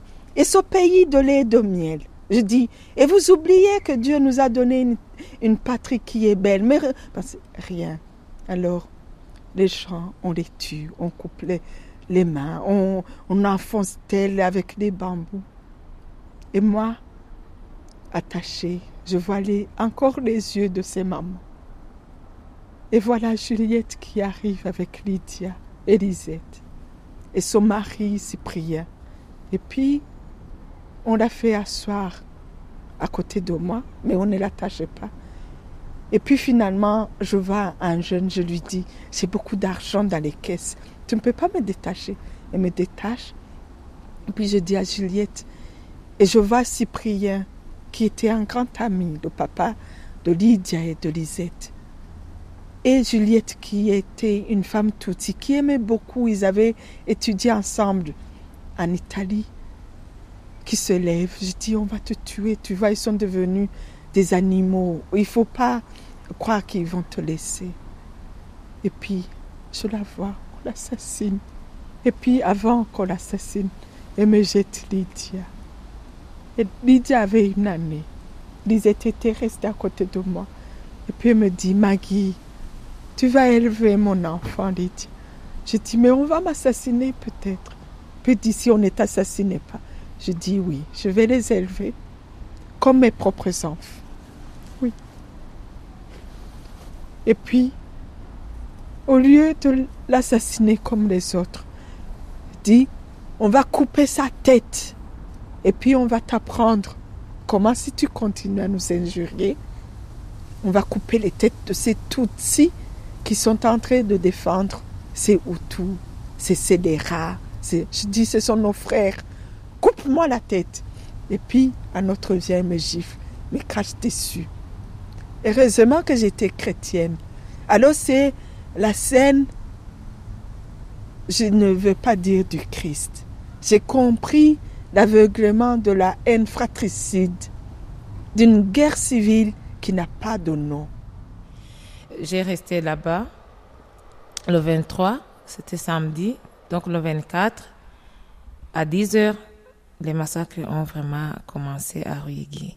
On a tué, on a commencé à tuer les gens qui, qui venaient et qui se déplaçaient pour se réfugier là-bas. Mais ce lieu, ce qui était bizarre, ce que j'ai remarqué après, était réservé pour les gens qui ne sont pas de mon ethnie. Et moi, je ne savais même pas mon ethnie, je ne savais pas ces histoires des ethnies. Et vers 11h30, j'ai vu mon petit frère qui vient de, de l'évêché. Il a des coups de machette, donc euh, il était tout couvert du sang. Il a dit, mais tu sais, Justine, on vient de tuer papa et maman et le petit Claude. Je ne pouvais pas pleurer parce que c'était chaud. Quand on te voit pleurer, on te tue toi aussi. Parce que les gens, vraiment, ils étaient rougis, ils étaient comme des lions, mais je ne savais pas pourquoi. À qui je vais demander l'aide? À qui je vais pleurer devant? Personne. Donc, à partir de ce moment, j'ai vu que je deviens responsable. Parce que moi, je ne sais pas comment je vais dire que je, je suis orpheline, orpheline, parce que dans l'autre quand on est orpheline, vraiment, tu es quelqu'un euh, que tout le monde doit tirer attention. Et je voyais que être orpheline, c'est honteux. C'est ce que je pensais dans ma tête. Donc, je ne pouvais même pas dire ça à personne. Donc, j'ai pris mon, le bras de mon petit frère. On est entré dedans. J'ai commencé à pleurer. À partir de ce moment, je ne pouvais rien du tout. Je détestais tout le monde. J'ai dit, mais qui t'a blessé? Qui a tué maman? Qui m'a dit, m'a raconté, ce sont donc ces gens, nos voisins, nos propres voisins. J'ai dit oui. Quand on est resté là, après, on nous a dit de rentrer. Moi, j'ai dit, où est-ce que je vais aller? Je n'ai ni tante, ni oncle, ni grand-mère, ni personne. Donc, je, suis le mouvement des autres. Donc, on est dû rester euh, à ce lieu pendant une semaine. J'avais cette force. Je me disais, non, c'est pas possible. C'est pas possible que Dieu laisse comme ça faire. Je dis, Seigneur, tu ne vas pas tout de même laisser faire. Et puis, une force intérieure. Je me suis levée. J'ai pris Lydia. J'ai pris Lisette. J'ai pris la tête de Juliette. Et je suis allée trouver, je dis, je te donne de l'argent, tu vas cacher les enfants. J'ai ouvert la caisse. Il y avait de l'argent qui appartenait au diocèse. Et puis il a caché. Je dis, tu vas cacher tous les enfants et moi je vais m'arranger. Il m'a caché tous les enfants. Et à la fin, j'ai vu que c'était 25 enfants. À la fin, c'était le chaos total. Ça brûlait. C'est comme ça que je suis toujours traumatisée par le feu. Le plafond brûlait. J'avais perdu la tête. Je ne savais pas que j'étais nue. Je montais sur l'échelle pour regarder si je pouvais sauver encore d'autres gens, pour enlever la tôle transparente pour que le feu parte. Il y a eu entre-temps des jeunes qui étaient complices avec moi, qui comprenaient, donc qui montaient au plafond et qui faisaient semblant, qui disaient Ouh, ça sent mauvais, ils, ils, sont déjà tous morts. Alors, il y en avait qui étaient brûlés, les, les oreilles, mais qui restaient. Alors, entre-temps, je ne sais pas, par miracle, le feu s'est éteint. Les assassins, j'ai ouvert tous les stocks pour qu'ils volent. Ils vous ont volé, puis ils sont partis. Ils ont conduit tous les Tutsis à la brigade, mais ils m'ont abandonné. J'étais traite. Et moi, au milieu de ces cadavres, je continue à chercher si je retrouvais les sept. Parce que je ne voyais pas le corps de Chloé. Mais Chloé m'avait entendu pleurer très fort à la chapelle de l'évêché. J'ai dit, Seigneur, tu m'as trompé. Ma maman m'a trompé que tu étais un Dieu amour. Je ne sais pas comment je peux avoir encore la raison de vivre. Où est le sens de ma vie? Donc, tu leur as prêté le flanc. Ils vont dire que tout ce que j'ai dit, moi, pourquoi je ne me suis pas mariée? J'ai commencé à faire mes psaumes de lamentation et Chloé m'a entendu. Elle a dit, je suis encore en vie. Alors vite, j'ai eu le déclic. J'ai compris qu'à ce moment-là, dès ce moment-là, je n'ai plus douté de cet amour de Dieu. Par miracle, il avait sauvé les sept. Par miracle, il me donnait aussi des forces. Je ne sais pas la suite, comment j'ai survécu, comment j'ai lutté pour la survie de ces enfants. J'ai avancé bêtement. Vers le soir, j'ai pris les 25. Et après, vers, vers 18 h j'ai vu Maggie. elle est venue avec Lydia Elisette. Et donc, elle était toute nue, Maggie, en, et se couvrait d'un d'un rideau qu'on a enlevé peut-être sur la fenêtre, je sais pas. Bon, après, il y a Martin Coppola allemand qui a donné une maison à Maggie. Donc, Maggie est partie avec les prêtres, avec Lydia Elisette, et moi, je suis restée là. Parce que Avec vos petits frères? Avec mes petits frères, parce que personne ne, ne s'occupait de, donc, on s'occupait de soi. Et par miracle, Martin Novak nous a accueillis ce soir-là. Il est entré dans notre folie. Quand j'ai eu le logement, j'ai pensé à tout ce monde qui était sans abri. Je suis allée chercher les prêtres Tutsis qui étaient rescapés de l'évêché, puisque les prêtres Tutsis, on les avait assassinés aussi. Des religieuses. Donc cette maison est devenue, je ne sais pas, avec des enfants, avec des prêtres, avec des religieuses. On a passé une semaine dans cette maison en continuant à accueillir. Le lendemain, on nous a mené des Tutsis, des enfants Tutsis rescapés des massacres dans les collines, euh, dans d'autres communes. Des militaires nous amenaient à cette maison sans même me demander. Ils amenaient, ils déposaient et ils partaient. Et les Hutus rescapés qui pouvaient, savaient où j'étais, je ne sais pas par miracle, venaient, Chloé les soignait. On allait dans la brousse pour soigner les blessés, les cacher encore. Et, et comme ça. Sans savoir où aller, sans aucun financement, sans aucun, au- aucun projet. Et je, ne, je croyais, mais heureusement, je croyais que c'était une folie momentanée. Qu'après deux semaines, comme ça a été en 65, 72, que ça allait s'arrêter. Et ça a pris 10 ans, 11 ans.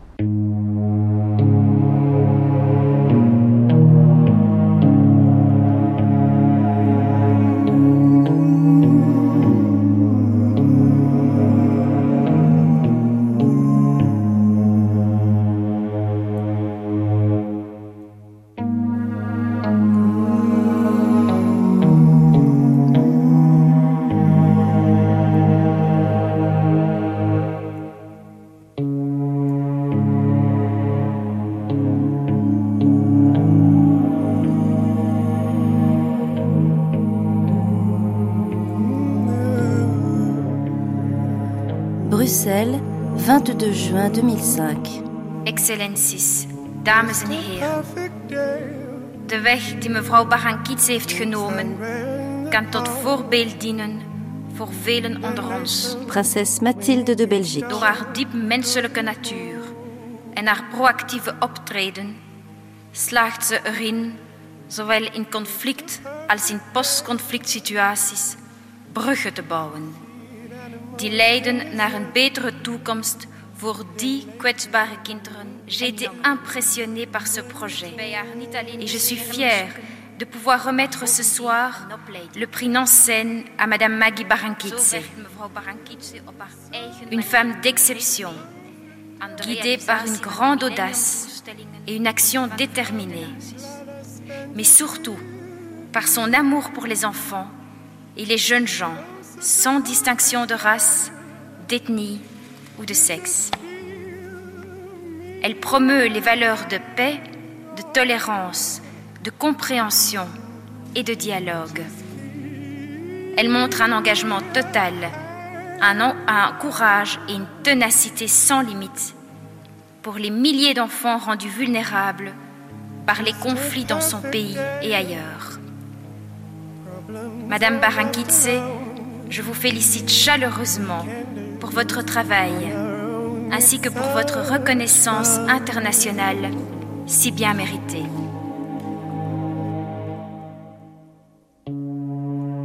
Just a perfect day. You make me forget myself. I thought I was someone else, someone good.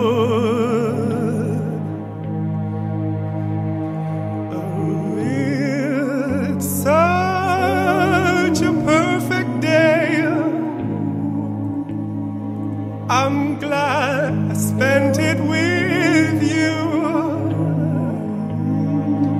Oh, such a perfect day. You just keep me hanging on. Radio Libre. You just keep me hanging on. Marguerite Barankitse, bâtisseuse de paix. Après une première phase euh, avec ses 25 enfants, c'était clair qu'il fallait quitter la maison de Martin et chercher quelque chose d'un peu plus durable. Il y avait une, une ancienne école technique qui était euh, pendant les massacres aussi pillée et saccagée. Christophe Klitsch de l'association Caritas. Et on avait eu l'idée d'installer la maison Shalom pendant une année euh, dans ces bâtiments-là. Alors on a trouvé euh, les fonds pour une réhabilitation minimum et on avait dit, ouais, on va s'occuper de peut-être 60 enfants. Mais déjà le, le, jour où nous avons déménagé euh, la maison Shalom dans ces bâtiments-là, on était beaucoup plus que ces 60 et le nombre d'enfants a toujours augmenté. On n'est jamais resté dans les planifications. Mais euh, Maggie n'a jamais pu euh, fermer les portes euh, pour les enfants. Ça m'a créé un peu des cheveux gris parce que c'était toujours moi qui devais justifier le projet Maison Shalom, les finances auprès des bailleurs de fonds. On, on a eu souvent des discussions s'il ne faut pas se limiter à un, nombre euh, défini euh, d'enfants à aider, euh, mais elle, a toujours dit non, elle n'accepte pas de refuser d'accueillir un enfant qui est avant la porte de la maison Shalom. Point. Mais en fait, on a toujours trouvé des solutions à la fin. En fait, si je vous comprends bien, il aurait fallu que vous cherchiez les moyens de limiter sa générosité naturelle pour que le projet reste dans un cadre de gestionnaire. Bon, en fait, c'était mon rôle euh, de gérer euh, les finances, de chercher les finances et aussi de les gérer. Mais euh, de l'autre côté, euh, Maggie a eu aussi euh, les contacts avec les bailleurs de fonds quand ils étaient sur le terrain ou à Bujumbura avec les ambassades. Et c'était euh, à la fin elle, avec sa personnalité, euh, avec son charisme, qui a euh, convaincu les bailleurs de fonds d'accepter les changements du projet, l'augmentation du nombre d'enfants, changement des idées et tout ça. Alors, puisque c'est vous qui, au départ, l'avez aidé à euh, rédiger ces projets, à le, à le formuler finalement, le, le, projet initial de la Maison Shalom, j'imagine c'est vous qui l'avez euh, écrit, qui l'avez euh, cadré. Justement, quel était-il au tout départ? L'idée, tout au début, où on a dit il faut faire quelque chose d'un peu plus durable, c'était d'avoir trois petites maisons, un à Ruigi avec 40 enfants, et deux à Gisuru et à Butezi avec 20 enfants. Et c'était planifié pour une année seulement. Et on avait cru, après une année, on a retrouvé les parents ou quelqu'un qui peut s'occuper de ces enfants et après on va fermer la maison Shalom. Et pour ces 60 enfants, pour une année, on avait trouvé les fonds. Euh, mais euh, après très peu de temps, euh, le nombre d'enfants a augmenté et c'était aussi bien clair que la guerre va continuer. Ça, c'était après, disons, six mois, c'était clair, ça ne va pas s'arrêter. Euh, la rébellion était en train de se former. C'était pratiquement impossible de, de renvoyer les déplacés qui se trouvaient euh, à Rouigi même. et on a eu toujours des nouvelles victimes et avec ça des, des nouveaux enfants dans la maison Shalom. Si on fait le compte euh, aujourd'hui, donc euh, plus de 10 ans plus tard, 12 ans après, le nombre d'enfants de la maison Shalom, ça s'élève à combien? On est à plus de, de 10 000 enfants des enfants qui ont vécu vraiment un, certain temps dans la maison Shalom. ou des enfants qui étaient euh, aidés ponctuellement ou qui ont vécu seulement quelques jours et on avait trouvé déjà une solution pour eux. Et euh, on a développé, surtout sur les idées de Maggie, euh, différentes stratégies pour aider les enfants. Au début, quand nous avons déménagé dans cette ancienne école technique, on a gardé les enfants très longtemps dans le programme avant de les réinsérer dans les familles, chez les parents qu'on a retrouvés ou des oncles, des tantes. Par exemple, on a eu une certaine catégorie d'enfants où on n'a pas pu trouver euh, quelqu'un de, la parenté. Alors, euh, on a développé cette euh, stratégie de les installer dans les fratries. La maison Shalom a commencé de construire des, maisons sur les collines, des, petits villages où les enfants peuvent vivre euh, comme les autres paysans autour de Ruigi. Vous, vous parlez de fratries, ce sont des fratries réelles ou bien ce sont des fratries composées d'enfants venant de familles diverses, voire euh, d'ethnies différentes Les deux. Il y a des fratries euh, où sont des vrais frères et sœurs, mais il y a aussi des fratries où les enfants viennent de différentes familles. Différentes familles ou différentes ethnies?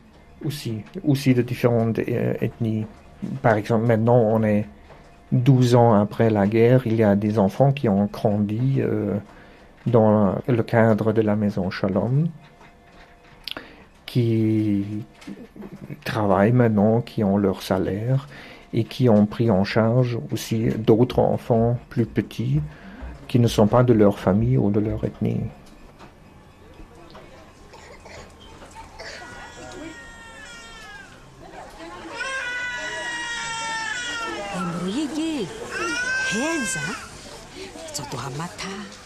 Henza dzotohamata totemberedza mamotoka hei abvudze ngwichi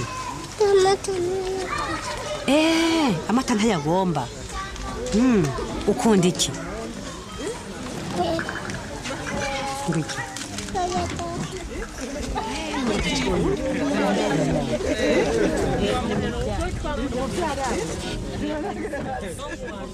C'est euh, bien sûr, Marie-Lucie pourra le dire, l'administratrice, qui dit il faut créer un compte qui s'appelle les folies de Maggie. Parce que chaque matin, je leur dis, il faut donner quelque chose. À... Et puis, ils me demandent, sur quel compte? J'ai dit, mais sur le compte que euh, inventez-le. Mais et les fonds?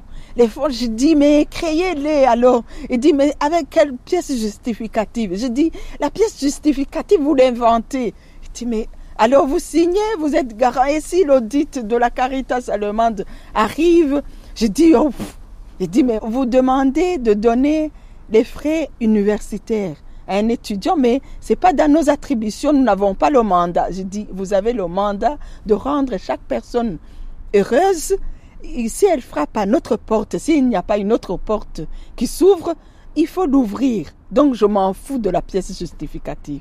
Alors, je crois que je fais souffrir. C'est infernal de travailler avec Maggie, vous l'avez vu. J'ai eu beaucoup de difficultés pour euh, défendre les projets, euh, quelquefois devant l'UNICEF, devant euh, les grands bailleurs. Mais moi, je leur disais, je m'en fous de votre mandat. Et dit, mais il faut limiter, vous parlez des enfants. Mais maintenant, il y a les fous dans votre maison. Et puis après, il y a des veuves. Et puis, il y a les prostituées. Et puis, il y a les rapatriés, les malades du sida. Et tout ça, comment ça s'appelle votre projet? J'ai dit, c'est ça. je n'ai qu'un seul plan d'action. C'est de pouvoir aimer parce que nous n'avons que cette seule vocation. Alors j'aimerais, il n'y a pas aimer les enfants et les séparer de leur maman. Et à l'UNICEF, je dis, mais vous-même, sur votre logo, c'est une maman qui prend l'enfant. Vous voulez aider seulement les enfants et les séparer de leur famille? Ah, Donc il faut aider la famille. Un jour, j'étais partie à la prison, aider les prisonniers. Alors, une ONG qui a le mandat d'aider Les prisonniers me demandent et, et pourquoi vous êtes ici qui, qui vous a donné le mandat Je dis Ah bon Je donne du lait que la Suisse me donne aux prisonniers qui sont tuberculeux. Et puis, il dit Mais vous avez demandé du lait pour les enfants. Je dis Mais si je ne donnais pas du lait à ces prisonnières qui sont là, ils vont mettre au monde des enfants malades de tuberculose, je préfère alors leur donner du lait pour travailler en amont.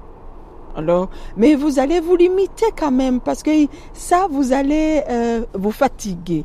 Je dis, quand je vais me fatiguer, je vais mourir. Et ça ne sera pas mon affaire.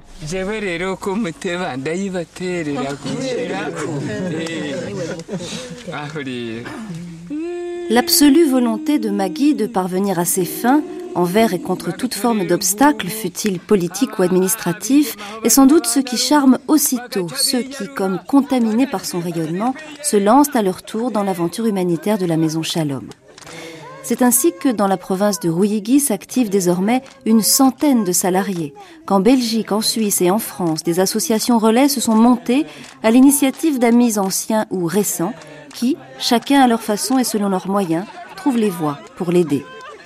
Certains sont plus fortunés que d'autres, ce qui donne par à coup un essor décisif à ces entreprises.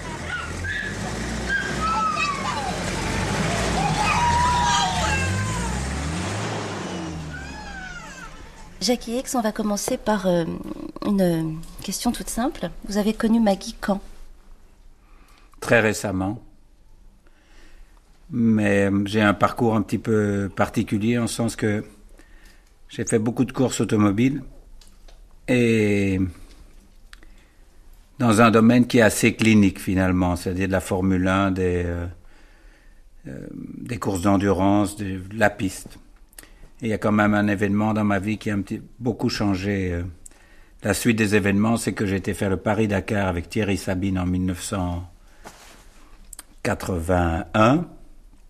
Et je crois que la partie de, ma vie, curieusement, les gens pensent que c'est euh, il y a très longtemps quand je, je, connaissais le succès avec des voitures dont on parle beaucoup, qui sont les Formule 1. Mais ma vie a vraiment commencé en 81 en découvrant un continent que je ne connaissais pas du tout c'est-à-dire qu'on faisait de la course euh, dans le Dakar, mais au-delà de la course, il y avait tout le reste autour, et ce, ce reste, entre guillemets, était euh, diablement important parce que c'était une découverte et quelque chose de très inattendu d'un continent euh, que moi je ne connaissais pas, des gens que je ne connaissais pas.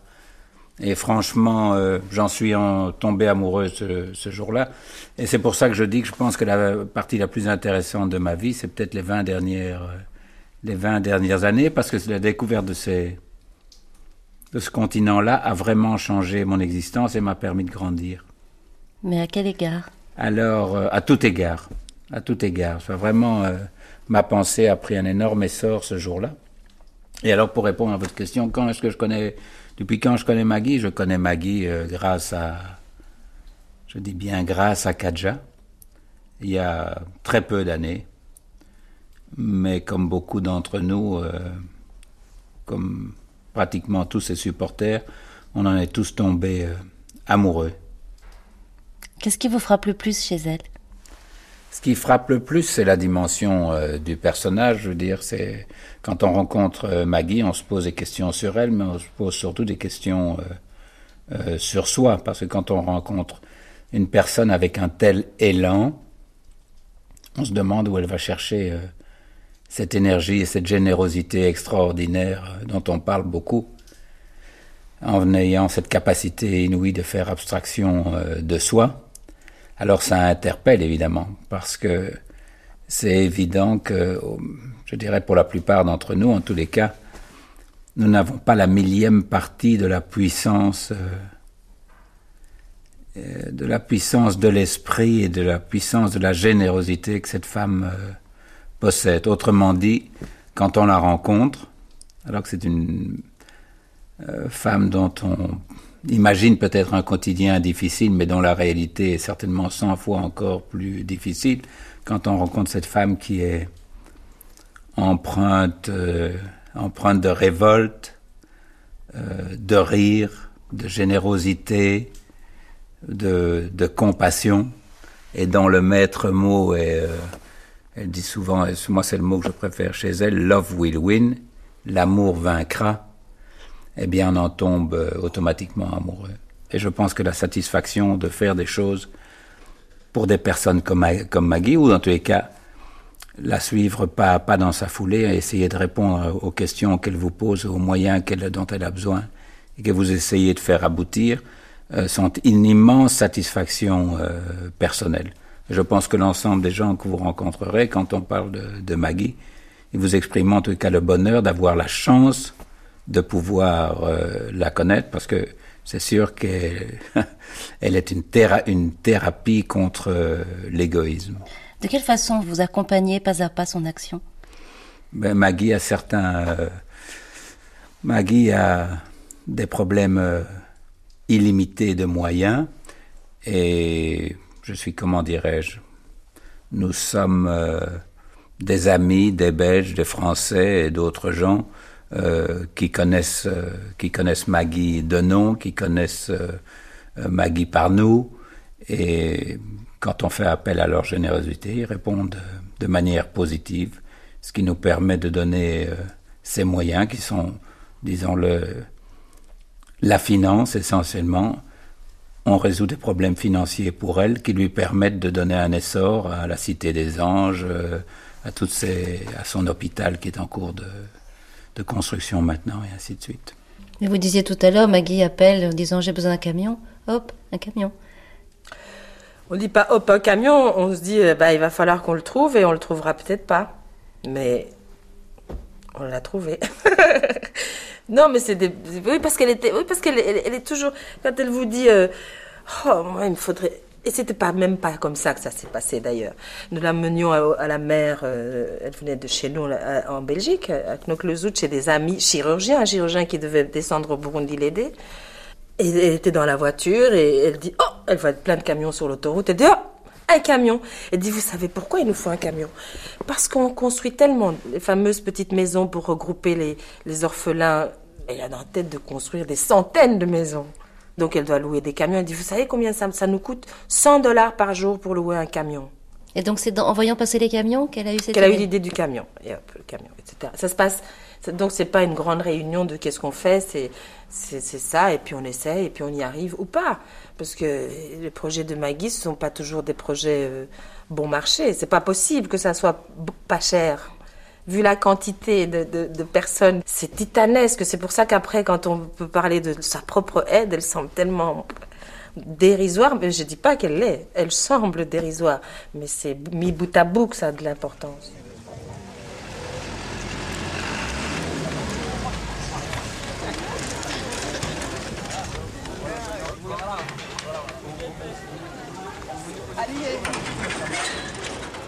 En fait, moi, j'étais un jour contacté par un producteur qui m'a demandé d'aller euh, encadrer une équipe qui faisait des reportages euh, au Burundi. Donc, c'était en 99. Et Thierry Nuchet. donc, j'y suis allé. Et c'est dans ce cadre-là, avec une équipe de reportage euh, burundaise, que j'ai rencontré Maggie. En fait, je l'ai rencontrée euh, euh, finalement en la filmant. Je connaissais rien du pays, je connaissais rien de la situation euh, politique. J'ai découvert tout ça, cette guerre. Je suis allé avec Maggie euh, dans des camps qui étaient euh, autour de Ruyigi. Et là aussi, quoi, on, a, on peut avoir voyagé, on peut avoir tout vu. euh, quand on voit des milliers de gens entassés dans des tentes euh, en plastique, euh, crasseuses, qui vivent dans la, dans la poussière, entassés les uns sur les autres euh, et tout, on peut pas, on peut pas rester tranquille, quoi. Et quand on voit Maggie là-dedans, qui embrasse tout le monde, qui rigole avec les gens, qui qui parle comme ça, puis avec quelques mots, on voit que on voit que les gens avec qui elle, a été même deux minutes euh, rigolent. euh, eh ben, bon, c'est forcé- forcément, on est, un, on est un peu admiratif. Donc, au, au départ, Maggie, pour vous, c'est un sujet de reportage. À quel moment est-ce que ça bascule? C'est vrai qu'au départ c'était un sujet de reportage, mais, mais en fait ça bascule tout de suite. En fait, ça bascule euh, le, presque le premier jour à la première minute. Euh,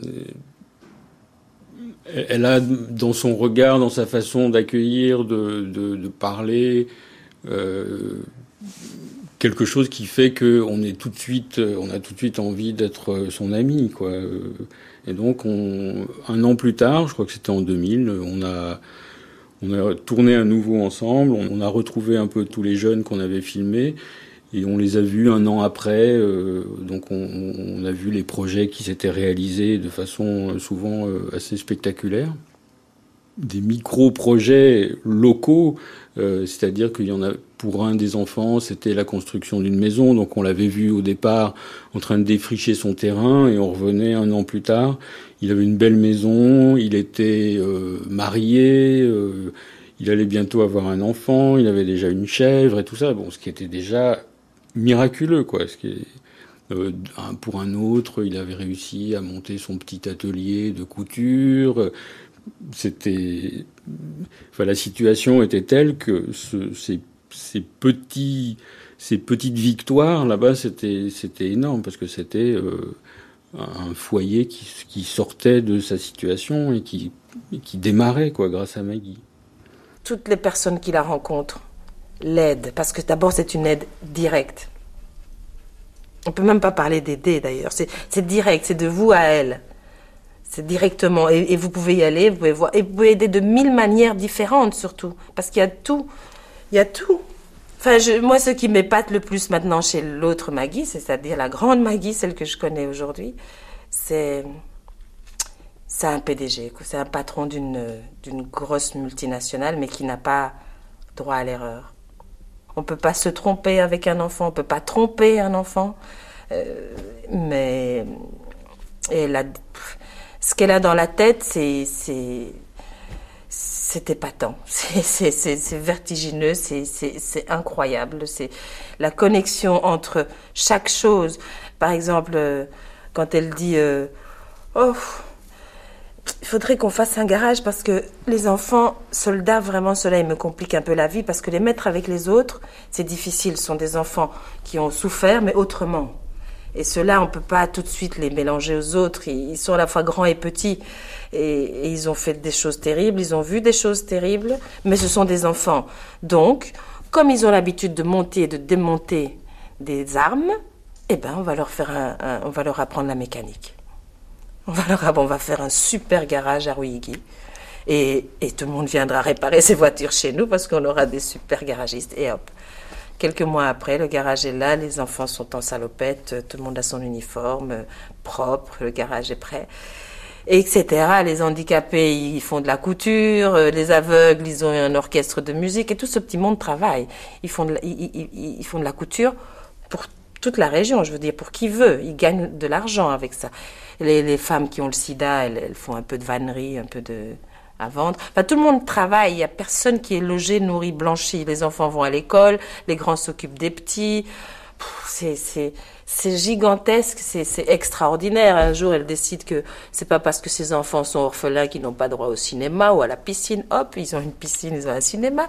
Mais tout ça rapporte des sous parce que les coopérants européens qui sont dans le coin, c'est la seule piscine donc ils, payent pour aller à la piscine et puis on vend des petites boissons. Enfin, c'est à l'échelle accessible. Chacun a son rôle et chacun peut le faire. C'est pas, c'est pas d'électronique. C'est, c'est faisable. Et puis, et puis, et puis, je pourrais vous en dire tellement il y en a. Et puis c'est pas fini. Puis je sais ce qu'elle, ce qu'elle compte faire, enfin ce qu'elle envisage de faire. Et, et c'est, c'est époustouflant.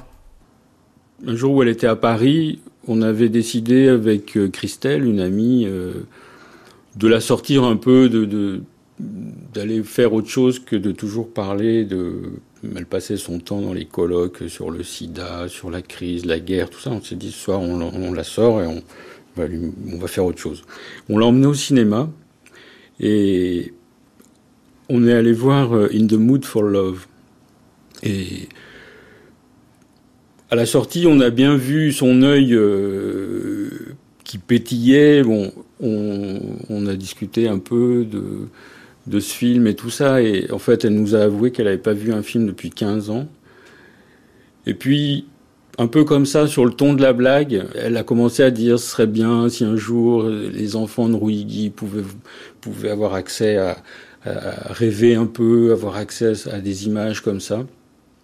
Et puis, toujours un peu sur le ton de la blague, on s'est dit bah pourquoi pas. euh, après tout, euh, on n'a qu'à le faire. Et puis euh, moi j'ai réfléchi après un peu tout seul dans mon coin.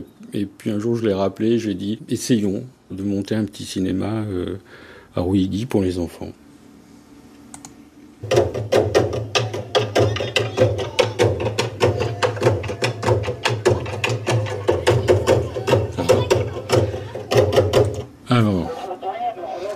C'était le 17 avril 2003. Chers parents, frères et sœurs, bienvenue chez nous parmi vos enfants.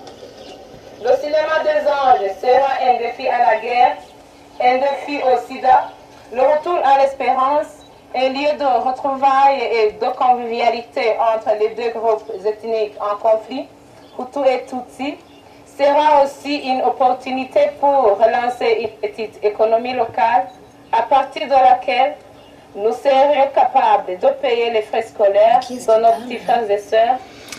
Donc ça c'est Justine qui donc a pris la parole le, le jour de l'inauguration.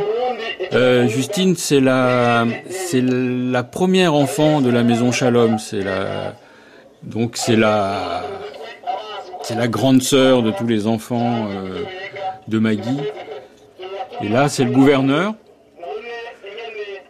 donc euh, qui bon comme gouverneur, il manque ja- jamais une occasion comme ça quand il y a une inauguration de faire un, beau discours, mais ce jour-là, il avait dit des choses euh, intéressantes.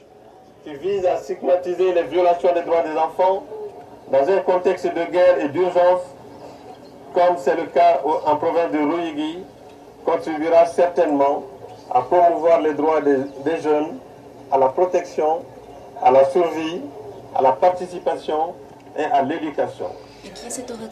Alors là, ça c'est Malik Sen, euh, qui est un, qui est le, qui était à l'époque le représentant de l'UNICEF au Burundi. Et grâce, vraiment, c'est quelqu'un qui nous a beaucoup soutenus et vraiment grâce à qui on a pu faire ce cinéma. Il il nous a soutenus personnellement et hum, ça faisait partie, il faisait partie vraiment des gens qui étaient convaincus, quoi. Vive la coopération internationale. Je vous remercie. Et C'est un Malien en fait, c'est un Malien du Burundi. Donc après, euh, cérémonie de tambour traditionnelle, euh, euh, c'était la fête, bon qui a été gâchée un peu par les rebelles puisque en fait la veille de l'inauguration, ils ont fait sauter un pylône électrique et donc on n'a pas pu projeter de film ce jour-là. Mais bon, c'était quand même une belle fête. Combien de temps après y a-t-il eu d'électricité? L'électricité est revenue deux jours après, euh, deux trois jours après, quelque chose comme ça. Et donc là, on a pu faire enfin une projection. Donc euh, Kirikou et la sorcière pour les enfants et Little Sénégal pour les grands. Deux films africains. On tenait beaucoup à ce que ça soit des films africains. 19 octobre 2005, dans un village de Champagne. Oui. Allô, Rachel? Oui, bonjour, c'est Jean-Pierre Conter de Sompi. Je, je vous rappelle au sujet des, des bouquins euh, de Maggie. Oui. Vous êtes à peu près sûr de les avoir C'est pas à peu près. D'accord, alors en un mot, c'est moi qui vais faire le dépositaire de, de Albin Michel. ben moi, je ne sais pas comment fonctionne les, le, le réseau de vente des bouquins. Euh, moi, j'étais garagiste, j'étais pas libraire, donc je ne sais pas comment ça fonctionne. Mais bon, j'avais pas du tout compris ça comme ça. Et puis, d'accord. Au revoir. Vous êtes trop jeune, vous, pour avoir reconnu la moindre guerre. À part les, les bon ce que mes parents ou, ou les anciens d'ici ont pu me raconter quand j'étais jeune, mais bon j'ai pas de connaissance de la guerre. Si ce n'est qu'on vit quand même dans une région ici à Sompi euh, qui a vraiment trempé dans, dans surtout la Première Guerre mondiale où on est vraiment imbibé de de ces, ces histoires de guerre, de ces bon on, on vit encore euh, maintenant au milieu de, de la guerre. On est On voit Bon, je- ici dans la région, euh, entre chaque champ de betterave, un cimetière. Oui, pas entre chaque champ, mais disons entre deux champs de betteraves, un cimetière. Et puis surtout, bon, euh, chaque jour, quand on sort, on va se promener avec Michel euh, dans les champs, on trouve des obus, des grenades, des... Mais c'est pas avec ça qu'on connaît la guerre. On- Pas plus que je ne connais la guerre du Burundi, je ne la connais qu'à travers ce que les jeunes ont pu exprimer là-bas. Est-ce qu'il y a une mémoire de la guerre dans le pays lorsque on se balade dans les collines autour de Ruigi Comme surtout- quand on est ici. Il y a surtout une peur de la guerre, à mon avis, plus qu'une euh, qu'une mémoire. Bon, il y a une mémoire aussi, forcément. Mais je pense que la volonté là-bas, chez les jeunes que j'ai rencontrés là-bas, c'est d'effacer cette mémoire, justement, c'est ce qui reste dans la mémoire de la guerre, et plutôt d'essayer de, de se diriger vers la paix à tout prix. Enfin, moi, c'est ce que j'ai ressenti. On va partir à, à pied, non? Ça a l'air tout C'est à 200 mètres. Ou on va en voiture, c'est comme vous voulez. Faut que je prenne la clé quand même. Toujours énormément de vent ici. Pardon? Il y a plus de vent qu'au Burundi? Euh, Bon, non, ça dépend des jours, non Là-bas au Burundi, on a eu quelques orages euh, assez, assez importants. On a même eu de la grêle. Je croyais pas qu'on puisse euh, avoir autant de grêle là-bas. C'était. On va aller par là, à droite. Et donc c'est en plein centre du village de Sompi? C'était en plein centre, place de la mairie, oui. C'est pas très animé. Non. Ruyigi à côté, c'est beaucoup plus grand? Ah oui, et c'est plus animé surtout. Donc nous voilà arrivés. Donc ça, c'était Euh, un garage le que j'ai local du garage. que j'avais abandonné après parce que c'était plus en très bon état et puis que c'était surtout trop petit. Alors donc moi j'ai conservé seulement ce hangar pour mes, mes besoins personnels là. Et maintenant ça sert d'entrepôt pour le, le matériel de la maison Shalom. Il n'est pas plein encore heureusement. Et les gens ici autour dans le village savent euh, toutes vos activités que ce... et la, Ah oui, oui, oui. la, Ah bah la oui, on est dans un- de ce hangar. On est dans un petit village, donc tout le monde se connaît, tout le monde sait ce que fait l'un, l'autre. Ah bah, Alors voilà, ça ce sont des vélos pour la maison Shalom. Il y a encore du matériel à partir, une presse, euh, les établis que m'ont fait les élèves de l'école de Somsuite. Et puis là donc du matériel de des ordinateurs, des dessus de lit pour l'hôpital. Tout ça ce sont des vêtements pour les enfants, des jeux puisque Maggie veut faire un C'est quoi ça? C'est des jeux de jardin, des ça, c'est un portiers? jeu de ja- C'est une personne qui m'a donné ça ou une balançoire pour les enfants. Maggie veut, veut vraiment euh, créer un petit parc pour les jeunes de façon à ce qu'ils puissent euh, jouer aussi, faire de la balançoire, faire des. Donc, vous voyez, c'est un petit portique. squares quoi. ici, hein. Oui.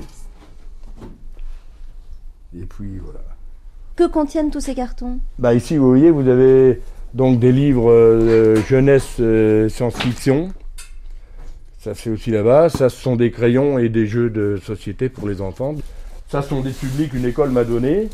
Bon, ils changeaient les lit. Maggie m'a dit oui pour l'hôpital si on a des lit ou les. Donc c'est venu d'un internat en fait. Alors ça vient d'un internat, donc j'ai récupéré une centaine de lit là.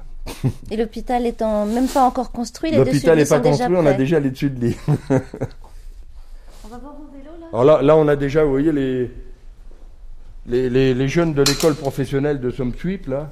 Je leur ai montré en rentrant des photographies où il y avait des gens qui revenaient avec du bois ou avec des sacs de charbon de bois. Bon, ils en mettent 4 ou 5 sur le porte-bagages. Je leur avais demandé de faire des porte-bagages, mais bon, ça tient quand même. Voilà. Alors donc on va remplir, il y a encore à peu près deux fois, deux fois autant de matériel électrique euh, à emmener, à récupérer chez les... Puisqu'on couvre maintenant toute la Marne, là, au niveau des récupérations de matériel électrique. Donc euh, on a encore euh, trois ou quatre voyages à faire avec le camion.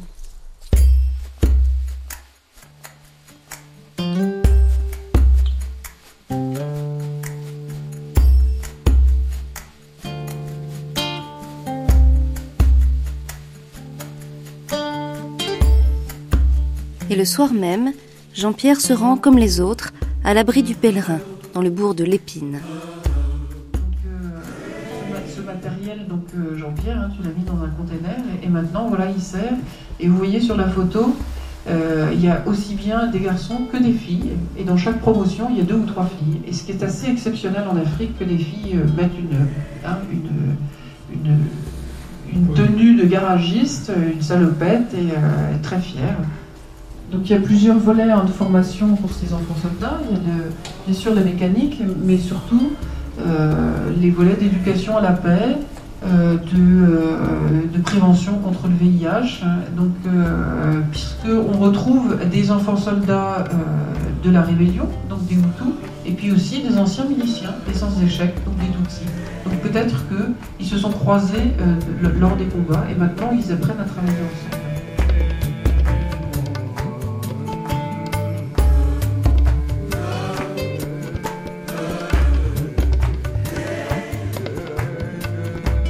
Apprendre ensemble pour construire ensemble, c'est bien le premier objectif de ce garage des anges, dont le matériel envoyé de Champagne sert avant toute chose à asseoir un enseignement commun pour des jeunes issus d'horizons différents. Adolescents grandis de la maison Shalom, garçons ou filles de Ruigi sans avenir bien clair, ou enfants soldats démobilisés des deux armées rebelles. Après 6, 8 ou 10 ans de guérilla, de violence, de perte de repères, cette formation commune vise donc à leur bâtir un avenir commun. Se côtoyer, partager, parler ensemble sont les premiers ingrédients d'une coexistence ethnique pacifique retrouvée. Pour cela, il est essentiel de surmonter d'abord l'obstacle de la défiance, longtemps entretenu par le silence. Ce qui m'a toujours fait souffrir, vraiment dans mon pays, c'est que les gens ont gardé longtemps le silence. Et alors, ça a été une bombe à retardement. Moi, j'ai osé, bien sûr, puisque personne ne voulait parler des massacres de l'évêché. Mais ce n'était pas que j'avais de la rancœur ou de la haine, mais je me disais, pour pouvoir libérer les criminels, il faut qu'il y ait quelqu'un, d'abord, qui dise ce qu'il a vu, qui soit témoin, et qui puisse libérer d'abord les cœurs. Parce que quand le procureur m'a demandé, mais comment, qu'est-ce que tu viens faire ici? Je dis, je ne viens pas les accuser, je viens dénoncer. Moi, je les ai vus, c'était à 9 h du matin, n'est-ce pas? Je dis, alors avancez, demandez pardon. Si vous ne voulez pas demander pardon, vous voulez que moi je le dise, puisque quand même, puisque au Burundi on globalise, on va dire ce sont les Tutsis qui ont tué. Je refuse. Ce ne sont pas les Tutsis, c'est vous, vous. oh.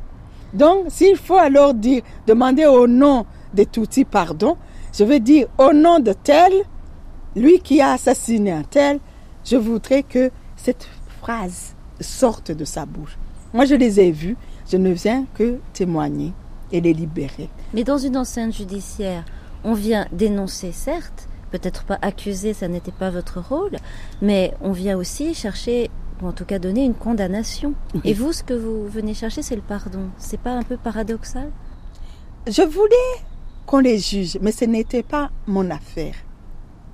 J'étais la seule, alors que les autres, je leur ai dit de m'accompagner. Ceux qui étaient avec moi, qui avaient vu, ils ont refusé. Par peur? Les uns par peur, les autres par lâcheté. Et c'était peur qui nous pousse à être paranoïaques. C'est ça que je voudrais libérer de cette peur. Cette nouvelle génération que j'ai dit, une nouvelle génération qui ne va pas avoir peur pour rien, pour dire oh si je ne le tue pas demain il va me tuer. Qu'est-ce que vous pensez de ce qui a été conduit justement en Afrique du Sud, puisque Mandela est un de vos modèles, que Thabo Mbeki, vous citez son nom aussi souvent, qui était la commission Vérité Réconciliation, c'est-à-dire non pas des enceintes judiciaires, mais des lieux pour libérer la parole et pardonner. C'est assez, ce serait l'idéal. Je rêve de cette, vraiment de ce jour où je verrai les gens venir demander pardon. Et c'est ce que nous avons timidement, sans le dire à haute voix, peut-être Justine te le dira, c'est ce qu'elle a fait. Elle a voulu pardonner à ceux qui ont tué ses parents. Et des pas, des étapes pareilles, c'est ce que nous faisons quotidiennement à la Maison Shalom. Un jour, j'ai demandé à Maggie de, que je vais lui parler. Et je lui ai raconté ces histoires. J'ai dit, mais il y a quelqu'un qui m'a dit qu'ils sont les Tutsis qui ont tué mes parents. Qui est Tutsi, qui est Hutu? Comment on peut les différencier? Et il m'a dit toute vérité. Il m'a dit, ma chère Justine, qui t'a dit ça? J'ai dit le nom de celui qui m'a qui m'a dit ça, c'est Tutsi. Et il t'a dit qu'on peut les différencier comment? J'ai dit, mais je ne sais pas. Il m'a dit même que là où je me suis réfugiée, c'était un lieu destiné pour les Tutsis. Et on ne m'avait pas tué. Il m'a dit, Justine, moi je suis Tutsi et je t'aime beaucoup. À partir de ce moment, j'ai regretté pourquoi j'ai su mon ethnie. J'ai dit, j'ai mis dans la tête son nom et je le détestais pour rien. Si les Tutsis ont tué mes parents, il y a aussi les Tutsis qui sont de bonne foi, qui peuvent m'aimer, qui peuvent me faire du bien. Donc, j'ignore. J'ai dit, je n'appartiens ni aux Tutsis ni aux tout. Moi, j'ai une seule ethnie d'un enfant de Dieu. J'ai dit que si ce sont les Tutsis qui tuent, si ce sont les Hutus qui tuent, ces deux noms, ce sont les noms des tueurs, des meurtriers. Moi, je n'appartenais nulle part. À partir de ce moment, j'ai eu un combat en moi. J'ai dit, je dois pardonner. Parce que je savais ceux qui ont tué mes parents. Je savais ceux qui ont détruit notre maison.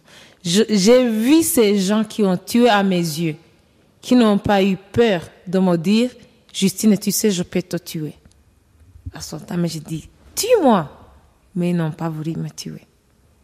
Ce sont mes voisins. Ce sont mes proches voisins. Donc, j'ai dit, OK. J'ai un moi, j'ai dit, je dois pardonner. Je dois pardonner, je dois pardonner pour me libérer d'abord moi-même. Parce que j'ai dit, pourquoi j'ai haï ces gens? Pourquoi je, je les ai détestés? Je les ai détestés pour rien. Parce que avant, quand je détestais ces gens, j'ai l'envie de me venger. J'ai dit, si j'avais de la force, il fallait que je me venge contre ces gens qui m'ont fait orphelin. Et après avoir euh, reconnaître la, la, réalité, la vraie vérité de, de ces histoires d'ethnie, à moi, je me suis débarrassée de cette idée de me venger. J'ai dit, pourquoi me venger? Il n'y a que le Satan qui a inspiré ces gens de tuer. Moi, je dois me libérer d'abord. Je ne peux pas me venger. C'est un péché. Si je me venge, moi aussi je deviens comme. Parce que j'ai refusé d'avoir l'appartenance de ces ethnies. Donc, il faut que je sois exceptionnel, je sois à l'écart. Donc, je les pardonne. Quand je les pardonne, je vais d'abord faire la réconciliation. Je vais changer l'image de ces gens. Parce que quand ils me voient dans la rue, ils ont d'abord honte. Ils regrettent, eux, pourquoi ils ne m'avaient pas tué. Je suis là comme un témoin. Quand la justice intervient, je serai un témoin, un vrai témoin qui dira la vérité, qui dira ce qu'il a vécu. Donc, ils regrettent. Donc, je, fais mal à ces gens. Eux aussi, à me voir, ils n'ont pas paix. Moi aussi, à les voir, j'ai peur. Donc, il faut qu'il y ait quelqu'un parmi les deux. L'un d'eux doit céder pour donc créer la, la, la, pour rendre la vie facile. Je voudrais savoir s'il y a d'autres enfants de la maison Shalom qui euh, ont fait la même démarche que vous, de Oui. réconciliation, de Oui. pacification. Oui, il y a, il y a les, oui, presque tous les enfants de la maison Shalom font ça. Maintenant? Oui. Bon, l'histoire et l'histoire de Justine, ça ne diffère pas beaucoup. Quand j'étais, je faisais les études, je pensais pourquoi mes parents ont été tués. Parce qu'ils n'appartenaient à aucun parti politique. Alexine Dabiong. Quand je suis arrivé pour la première fois à, à ma colonie natale, il y a un, un grand-papa, donc le grand-père de la famille. Lui, il a été sauvé dans la première crise qui a secoué le Burundi en 1972, quand beaucoup de Hutus ont été tués. Et mon grand-père a sauvé cette famille.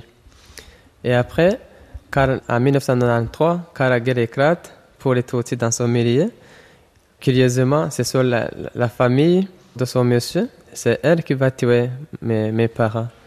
Et après, son grand-papa, il me rencontre, il me dit, mon cher enfant, euh, j'ai pleuré, j'ai manqué à qui dire parce que toute ta famille a été tuée. Mais je voudrais te dire que moi, moi-même, j'ai été sauvé par ton grand-père. Mais ça n'a pas été le cas. Tu sais ce qui s'est passé ici, c'est mes enfants qui ont tué les membres de ta famille. Et mais j'ai compris parce que mon grand-père aussi, quand avant sa mort, quand j'étais encore à l'école primaire, il me racontait cela. Il me disait qu'il a sauvé les gens. Et puis, mais il a dit, moi, j'ai dit à, mes enfants qu'ils ont fait du mal, donc ils ont, qu'ils ont fait une chose infaisable, donc qu'on ne peut pas faire pour quelqu'un qui a sauvé. Et puis moi, j'ai dit, mais ça fait rien, peut-être on va se ressaisir encore. Et puis c'est le grand-père qui organise la famille, donc, donc sa famille, pour reconstruire la maison de ma famille, pour me montrer qu'ils ont oublié. Et puis j'ai dit, il faut moi aussi que j'apprenne à vivre. Et puis c'est tout à coup les, mes petites sœurs qui grandissent, qui grandissent. Les gens viennent demander un mariage. Tout à coup, Ehutu, il vient, il demande à ma sœur s'il peut faire mariage avec elle. Et ma sœur, vient me demander, il y a Ehutu qui est venu me demander si je peux faire un mariage avec. Est-ce que je peux, je peux aller faire un mariage avec lui Moi, je pense, je pense. je n'ai pas, pas la réponse qu'elle peut lui donner, mais je lui dis, je peux te donner la réponse demain. Parce qu'à ce moment-là, je travaillais au cinéma. Je rencontrais les gens, des Hutus, les Tutsis. Je rencontrais Justine, c'était mon amie, depuis que j'étais à l'école secondaire. Avant même que je vienne à la maison Shalom, elle, elle venait à la maison Shalom, avant même on se connaissait. Elle me regardait très bien. Puis moi, j'ai dit, est-ce que le garçon, il t'aime? Elle m'a dit, je crois qu'il m'aime. Et toi, tu l'aimes? Elle m'a dit, oui, moi, je l'aime. J'ai dit, si tu ne vois pas d'inconvénient de vivre avec lui, c'est pas moi qui va faire ton foyer pour toi. Si tu, si tu vois que c'est cela, il ne faut pas voir les, les, appartenances ethniques. Moi aussi, je ne sais pas qui je vais me marier. Je ne sais pas si j'ai déjà une copine ou tout ça, je ne sais pas. Mais dans ton intérieur, si tu n'as pas peur, ou si tu es consciente, à moi, je te laisse, va te marier.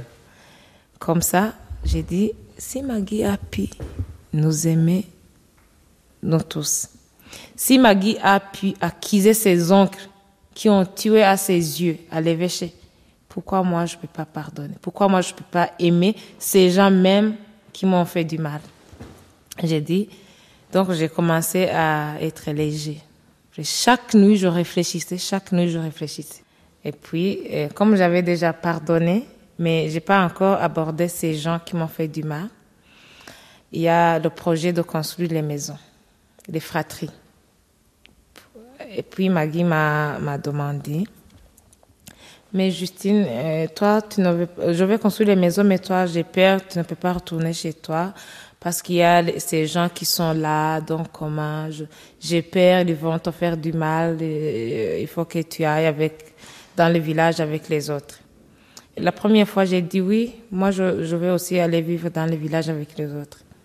Mais la nuit, je me suis demandé, mais pourquoi je veux vivre loin de, de la propriété de mes parents? Si je laisse ces gens, si je les montre que j'ai fui, c'est leur réussite. Alors, je ne veux pas les faire réussir dans des choses négatives. Et puis, la vraie réconciliation, c'est pas de s'éloigner avec qui tu es, vous êtes en conflit. C'est plutôt de s'approcher, de, dialoguer. Et après, j'ai dit à Maggie, non, j'ai réfléchi, j'ai vu que tu dois construire dans la propriété de mes parents. Parce que ces gens, ils doivent savoir que c'est là où je suis née et c'est là où je dois vivre. Et puis on a commencé à faire des briques.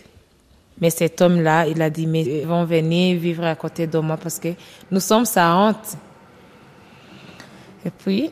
Il vous regardait en train de construire la maison Oui, il nous regardait même. Euh, il avait euh, un neveu qui a participé dans, dans la destruction de notre maison. Il fait partie de ceux qui font les briques. On a terminé de construire la maison. Nous sommes déménagés les premiers de la maison Shalom, comme essai. Je suis allée là-bas, donc Maggie a, a fait l'inaugulation euh, traditionnelle, a appelé les voisins, mais ils étaient quand même, ils étaient furieux. Les voisins ont été invités à oui, l'inauguration de votre maison Oui, de notre maison.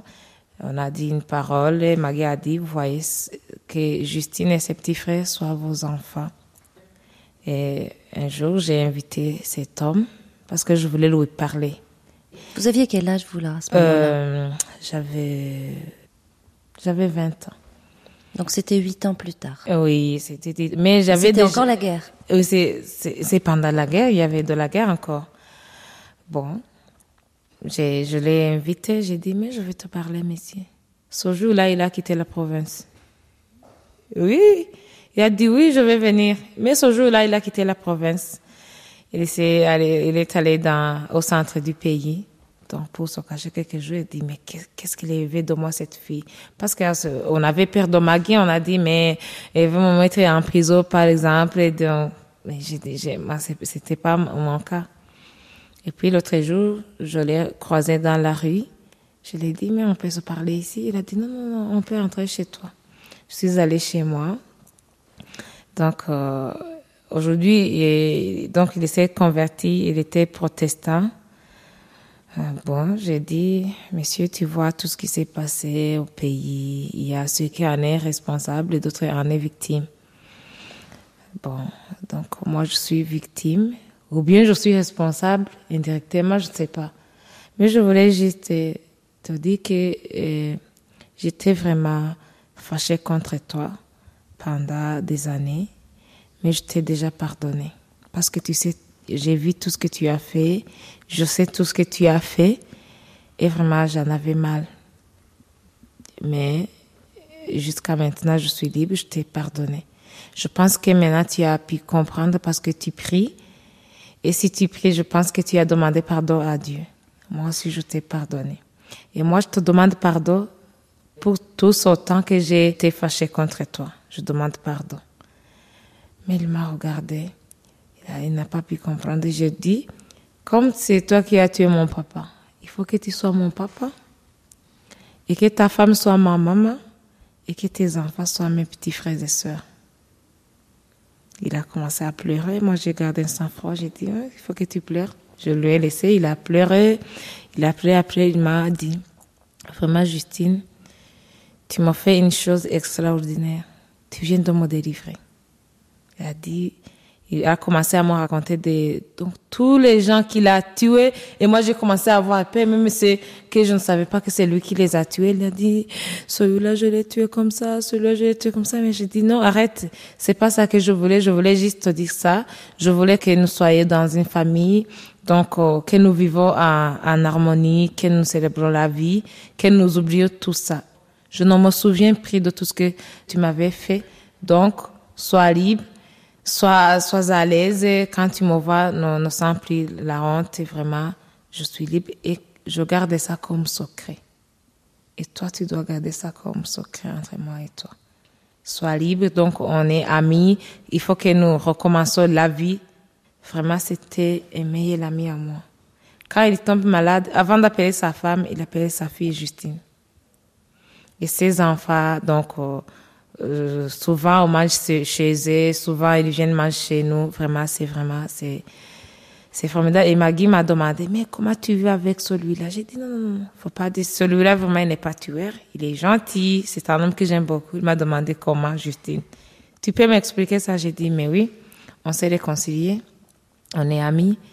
Et vraiment, Maggie n'avait pas pu comprendre. iri gringo igitumye nkuririmba ni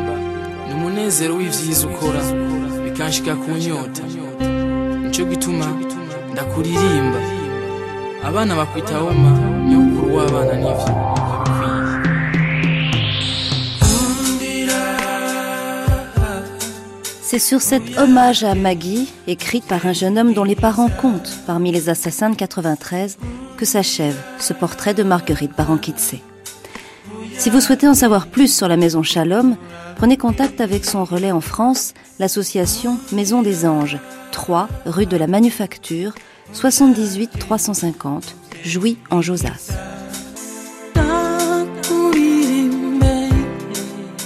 C'était Radio Libre. Marguerite Barankitse, bâtisseuse de paix.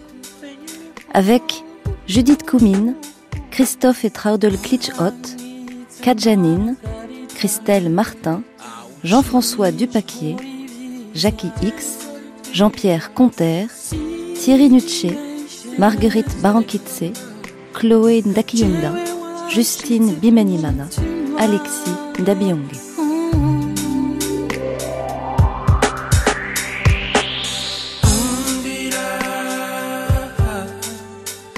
Équipe de réalisation Éric Gérard, Philippe Etienne, Philippe Hamilton, Mehdi El Hadj, Michel Kreis, Marie-France Thivaud et Anne Brunel.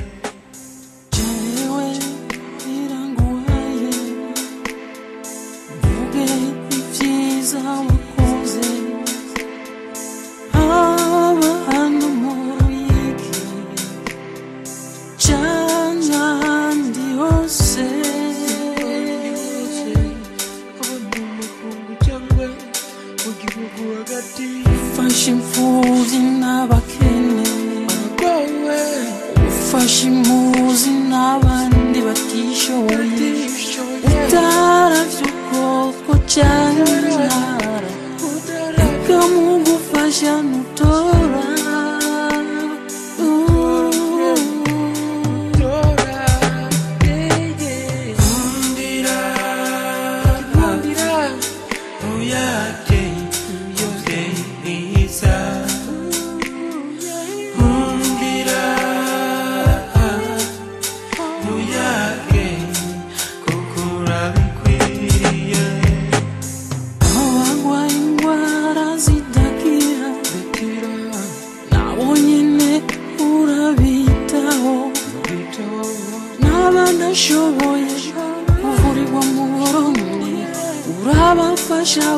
Joneses.